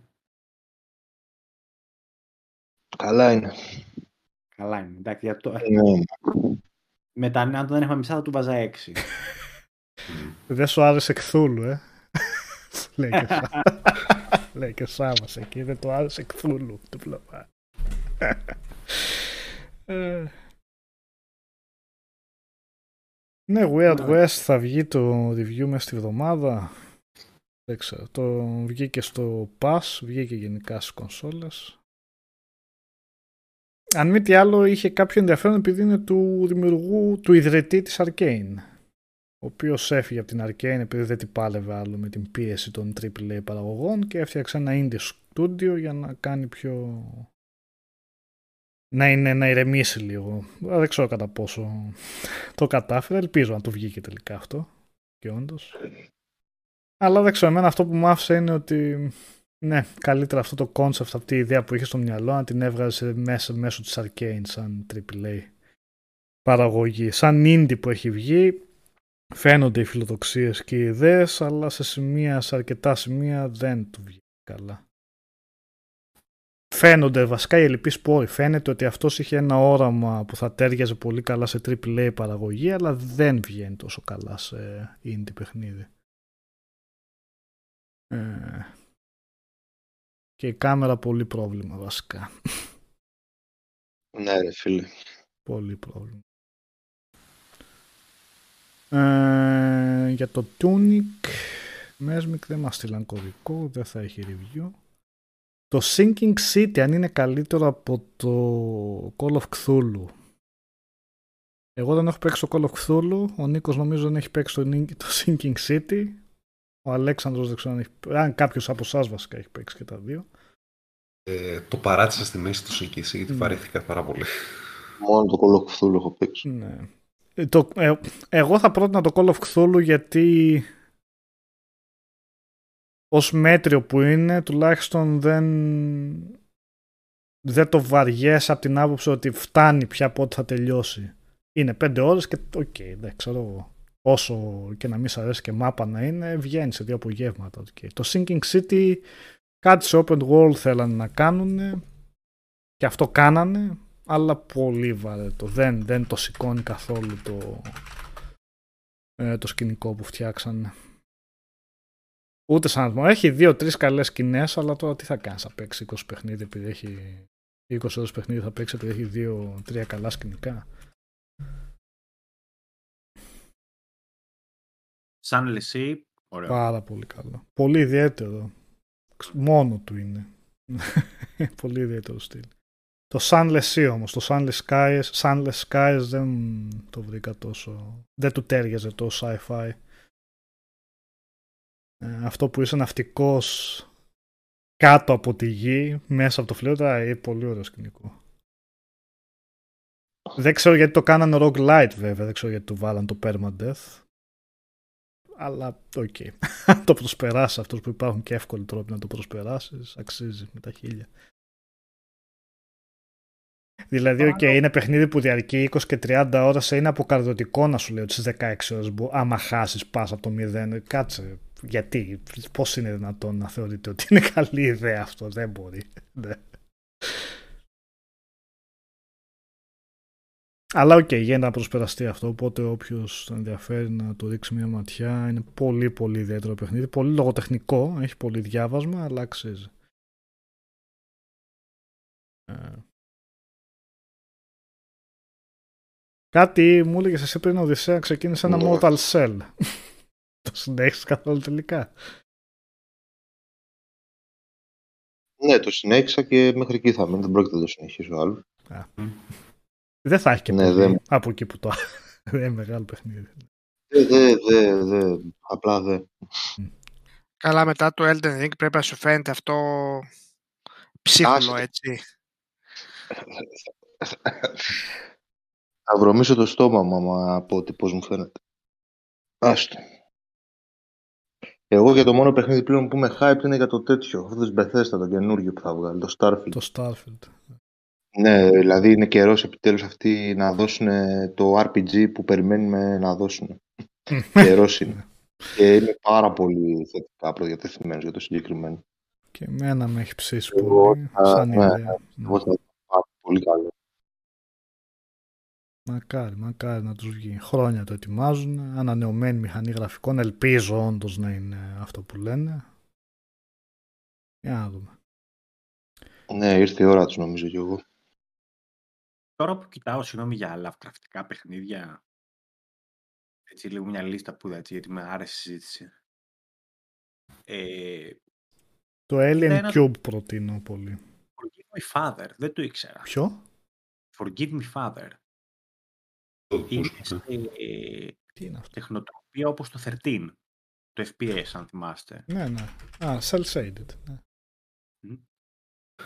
Και δεν το ξέρω καθόλου αυτό, αλλά και μου κάνει έτσι λίγο μου... Ε, early access το βλέπω είναι αυτό. Α, δεν έχει βγει έτσι. Όχι, όχι. Α, λέω δεν το έχω ακούσει ποτέ και κάπου θα το είχε πάρει, ρε παιδί. μου, το FPS μάτι. είναι αυτό Α, ούτε που καν. βλέπω. Shooter κανονικά δηλαδή. Μμμ. Ε, το Alien Cube είναι πολύ ωραίο κθουλικό. Ε, ένα τρίωρο walking simulator είναι. Και ένα άτομο μόνο το έκανε ξε... εντελώς ένα. Δεν είχε κα... άμα δείτε τα credits, δεν έχει τι- κανέναν άλλον. Και πολύ αξιοπρεπής προσπάθεια.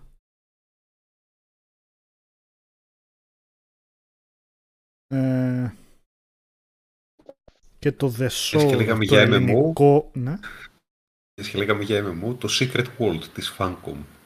Ε, Τι; αξίζει κάποιος να δει, άμα θέλει να δει ε, κθουλικό. Ξεκινήσει αυτό.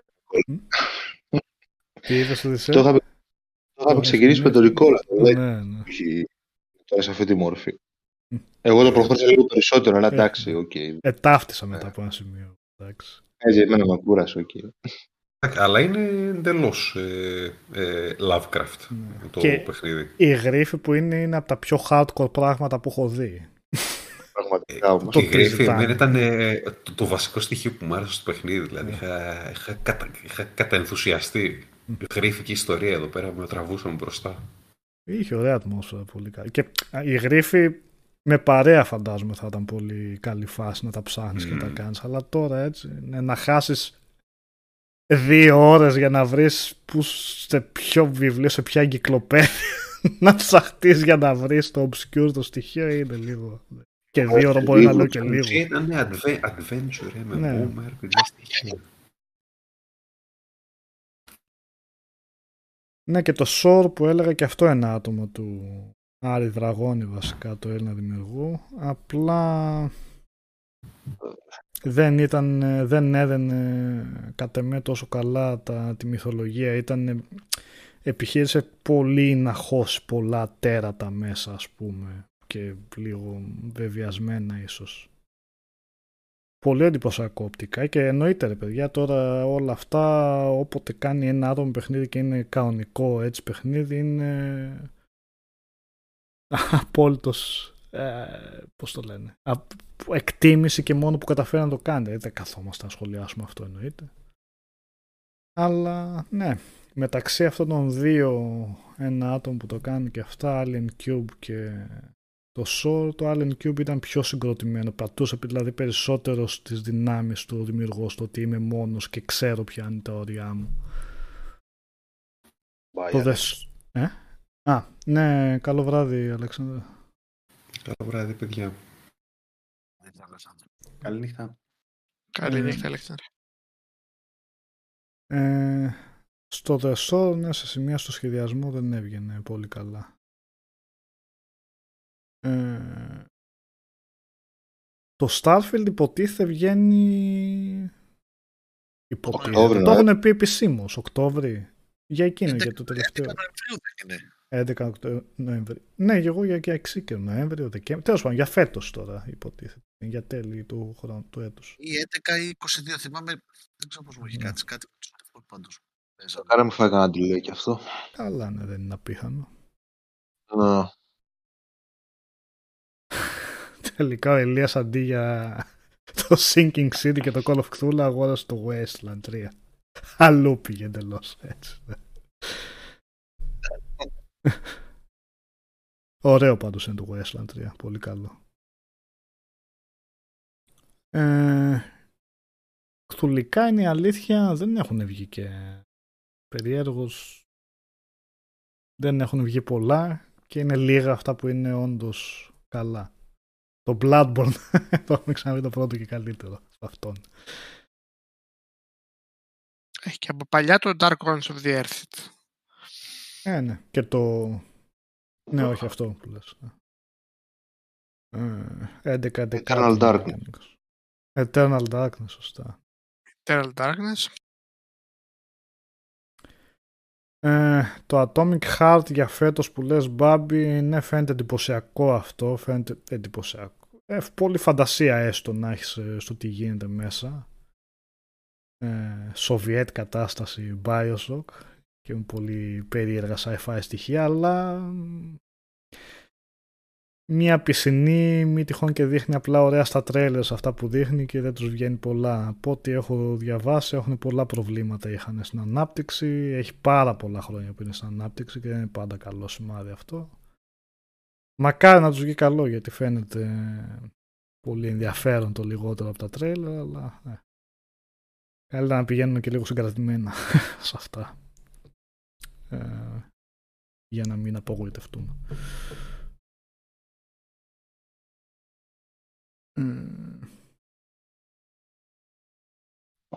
Θέλετε να πάμε για κλείσιμο που σιγά σιγά θέλει κανείς άλλος τι παίζετε αυτά δεν ξέρω δεν είπατε Πάντως. τι; Εγώ είμαι ok για να πάω να κοιμηθώ. okay. Α. ε, δεν ξέρω για σειρές ταινίες αν θέλετε να πούμε έχετε δει κάτι; Το διάστημα ε, ταινίες αυτή την εβδομάδα βγαίνει το Fantastic Beasts 13 του μηνός Κώστα. Α, 13 του μηνός βγαίνει Ελλάδα. Κάνα εγώ. Ναι. Να στις ημερομηνίες. Ωραία. Εντάξει. Never mind. Α, να δούμε γιατί το, το 2 ήταν καλούτσικο, αλλά πολύ πολύ μπερδεμένο. Ρε. εσύ. Δηλαδή έπρεπε να το δεις πέντε φορές να καταλάβεις τι γίνεται. Είσαι ο μόνος που ακούω να λέει ότι είναι καλούτσικο το 2. Δεν το έχω δει, αλλά όσοι δεν, το έχουν δεν, δει μου έχουν πει ότι είναι δεν, μάπα. δεν ήταν για πέταμα. ρε παιδί. Δεν όχι, ήταν για κακό. πέταμα δεν Δεν ήταν. ήταν ρε. κακό, όχι. Συμφωνώ Α, και εγώ με οκ. ότι ήταν κακό. Δεν ήταν. Απλά πετάει πάρα πολλά πράγματα ξαφνικά μέσα και πράγματα τα οποία δεν έχουν κάποια συγκεκριμένη συνοχή θα μπορούσε να πεις με τον Δεν ξέρω τα- πώς θα καταφέραν αυτό. Και πολύ φοβάμαι ότι και το τρίτο θα βγει κάπως έτσι. Δηλαδή και στο τρίτο πάλι θα προσπαθήσω να πετάξω ένα σωρό πράγματα μέσα. Ε, εγώ ελπίζω Κώστα να το στρώσουν λίγο γιατί τ- την άκουσαν για αυτό που σου λέω. Ότι ήταν πολύ περίπλοκο και τα λοιπά και μήπως ρε παιδί μου το κάνουν λίγο πιο mainstream, πώς να σου πω, εντάξει. Πιο βατό. Γιατί εντάξει τώρα εκεί πέρα δεν πάμε, δεν πάμε να δούμε Ταρκόφσκι για να ή ξέρω εγώ τι, να μας γίνει το μυαλό πουρές. Εκεί πάμε λίγο να, εντάξει, να δούμε κανένα spell, κανένα τέτοιο, περάσουμε καλά. Σίγουρα, σίγουρα, σίγουρα.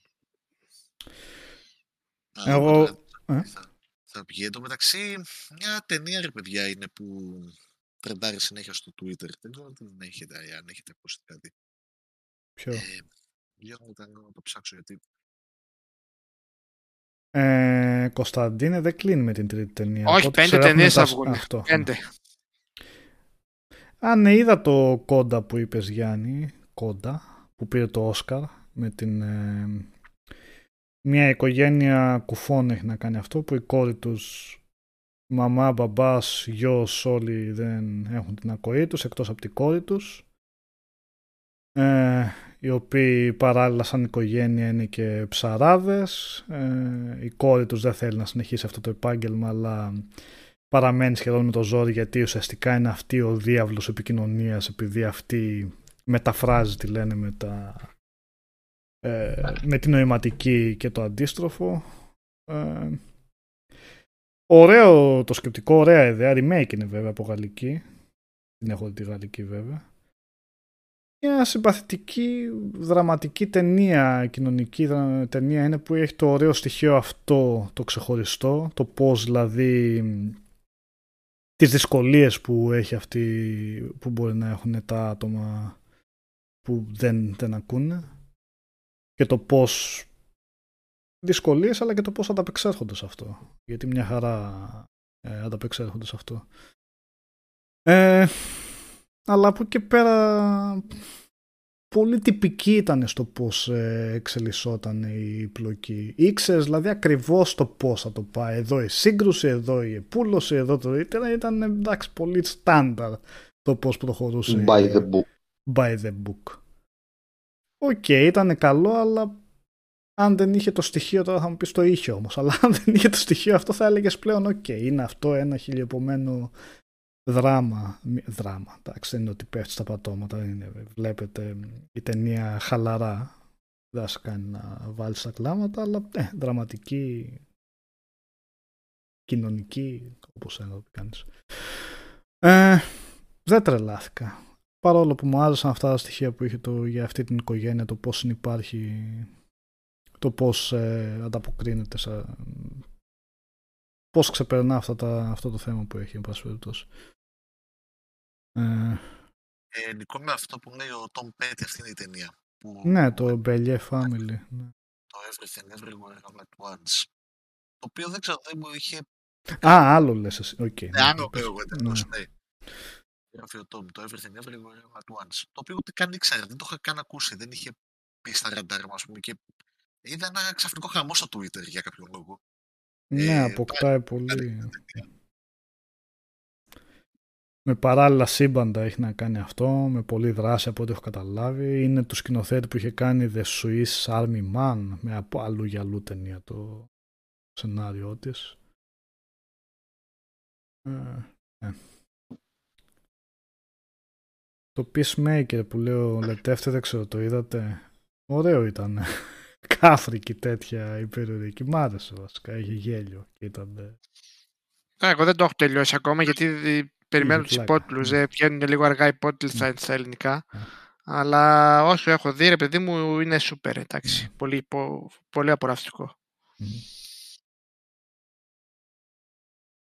Ε, και από εκεί πέρα περιμένω σε κάνα δύο εβδομάδες πάρα πολύ. Περιμένω το The Northman που θα βγει του Robert Eggers που έκανε το Witch και το Lighthouse καταπιάνεται με Vikings τώρα και αγρίλα εκεί πέρα με επιδρομές και τέτοια και πολύ με έχει τριγκάρει. Έχει και αιμονή αυτός ο σκηνοθέτης με τη αυθεντικότητα των σκηνικών και της προφοράς και το πώς μιλάνε.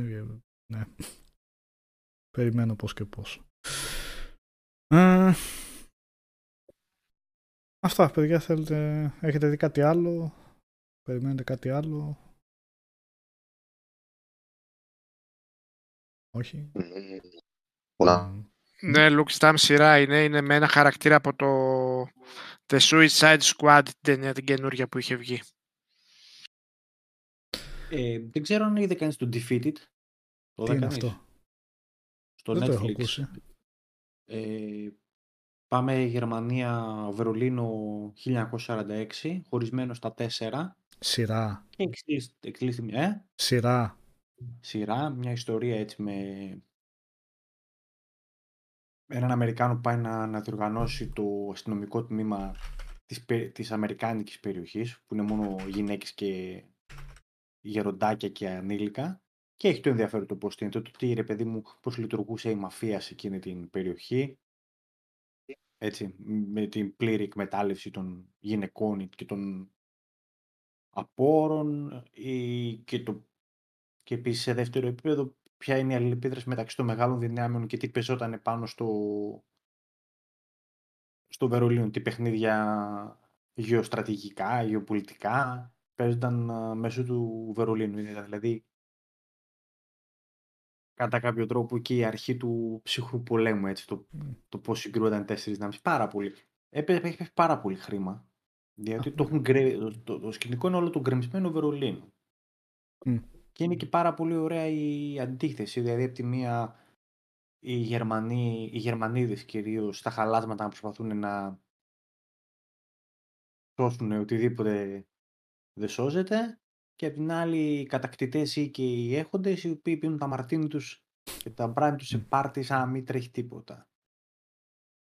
Αυτό αυτό είναι σεζόν. Δεν είμαι σίγουρος.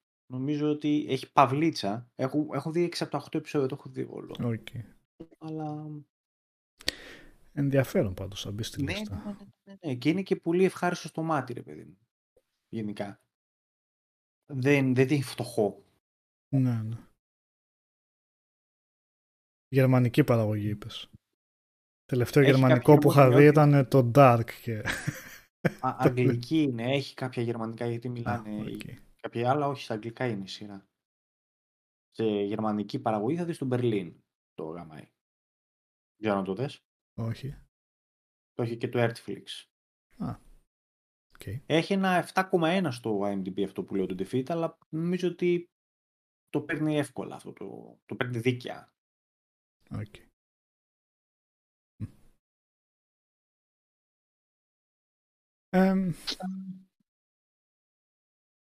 Ωραίο το Dark λέω εγώ. Δεν, δεν την πάλεψα εγώ. Δε. Είχα δει την πρώτη σεζόν, μετά βγήκαν οι επόμενες, πήγα να δω τη δεύτερη, χάθηκα όσο δεν πάει στο πρώτο επεισόδιο. Είπα να, να ξαναδώ το πρώτο, δεν γίνεται ξανά όμως, τέλος πάντων.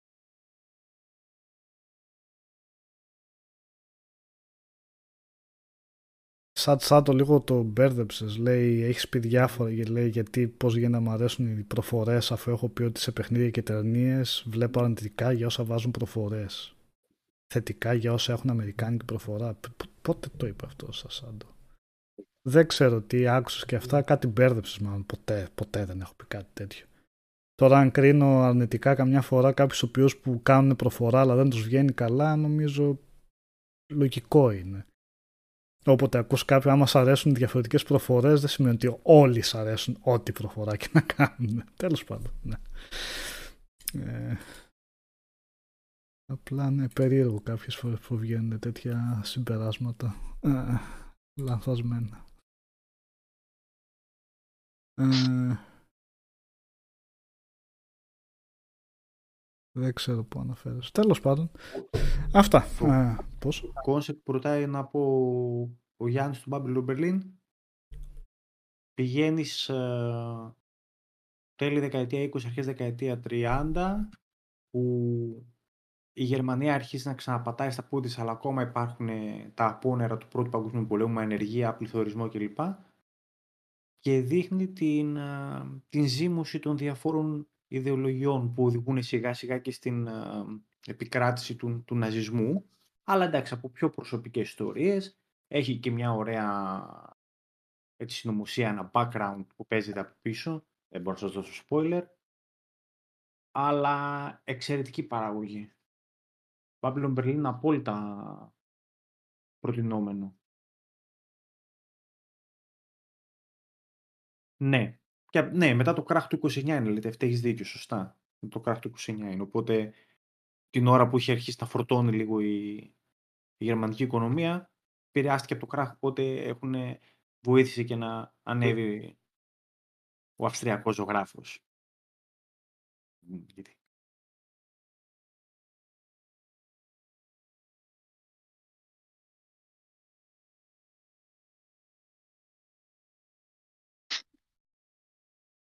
Τέλειωσε. Και είσαι mute. Και έχω mute. Δεν είπα κάτι όμως. Plot twist. Ok. Ε, Ωραία. Πάμε για κλείσιμο σιγά σιγά.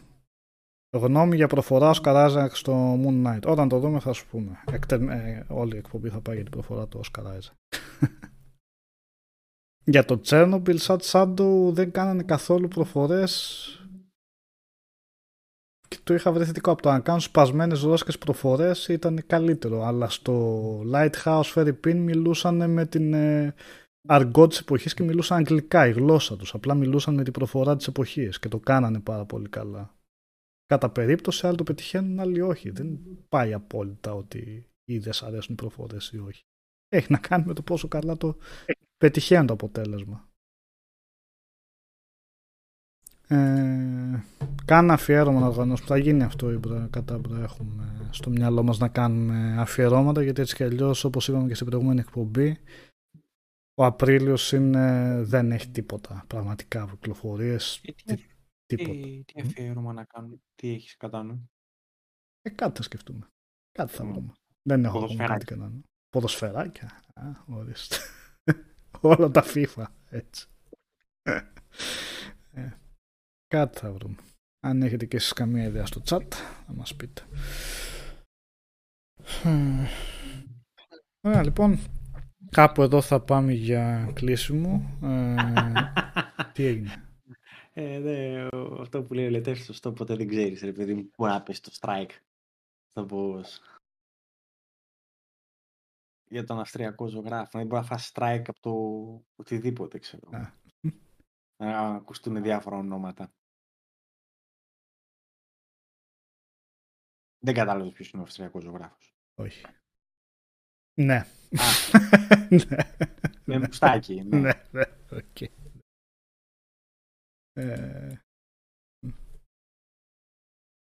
Αφιέρωμα Κάπο, Κάποτε ήταν μόδα το μουστάκι, έτσι, αυτό. Δηλαδή το φορούσε πολλοί κόσμος, ρε παιδί μου. Ε, από ένα σημείο και μετά δεν το, δεν, δεν το είχε κανένας. Οι γάτες δεν μπορούν να το έχουν πλέον. Και οι γάτες με το. Το ξέρεις. Το ψούδι τους. Το Open World Games αφιέρωμα.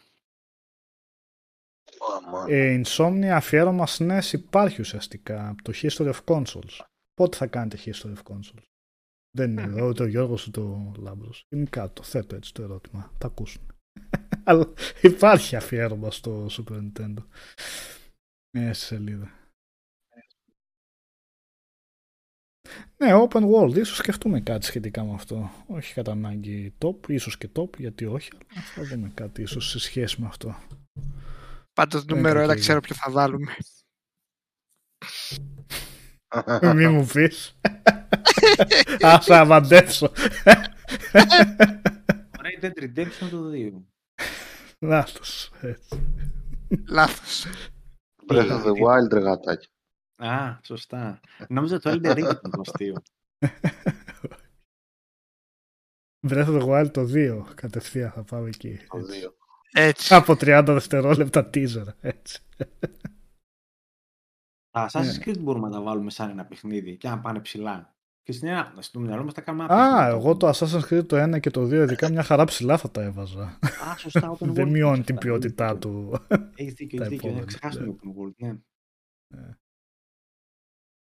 Ε, δεν μπόρεσε σήμερα ο Γιώργος να βγει παιδιά, επομένως. Ε, την επόμενη Δευτέρα, ναι, μην ξεχάσουμε, ήταν για διαγωνισμό σήμερα, αλλά θα τον θα μας έλεγε πληροφορίες ο Γιώργος, αλλά δεν δε χάνεται, θα γίνει την επόμενη Δευτέρα, παιδιά. Πάει την επόμενη. Λόγιο είναι. Τι; Γράφτηκε ποινολόγιο. Ποινολόγιο γράψε τον Καλύφα. Ναι. Και τον κρατήσαμε. Και μας το λένε tension. Breakfast Club έγινε. ε... Έγινε λοιπόν, ευχαριστούμε πάρα πολύ για την παρέα παιδιά. Ε, και θα τα ξαναπούμε σύντομα. Θα έχει και stream πιθανότατα μέσα στη βδομάδα κάποια. Από μένα λοιπόν καλό βράδυ και καλή εβδομάδα. Φιλιά πολλά παιδιά, καλό βράδυ. Καλή νύχτα.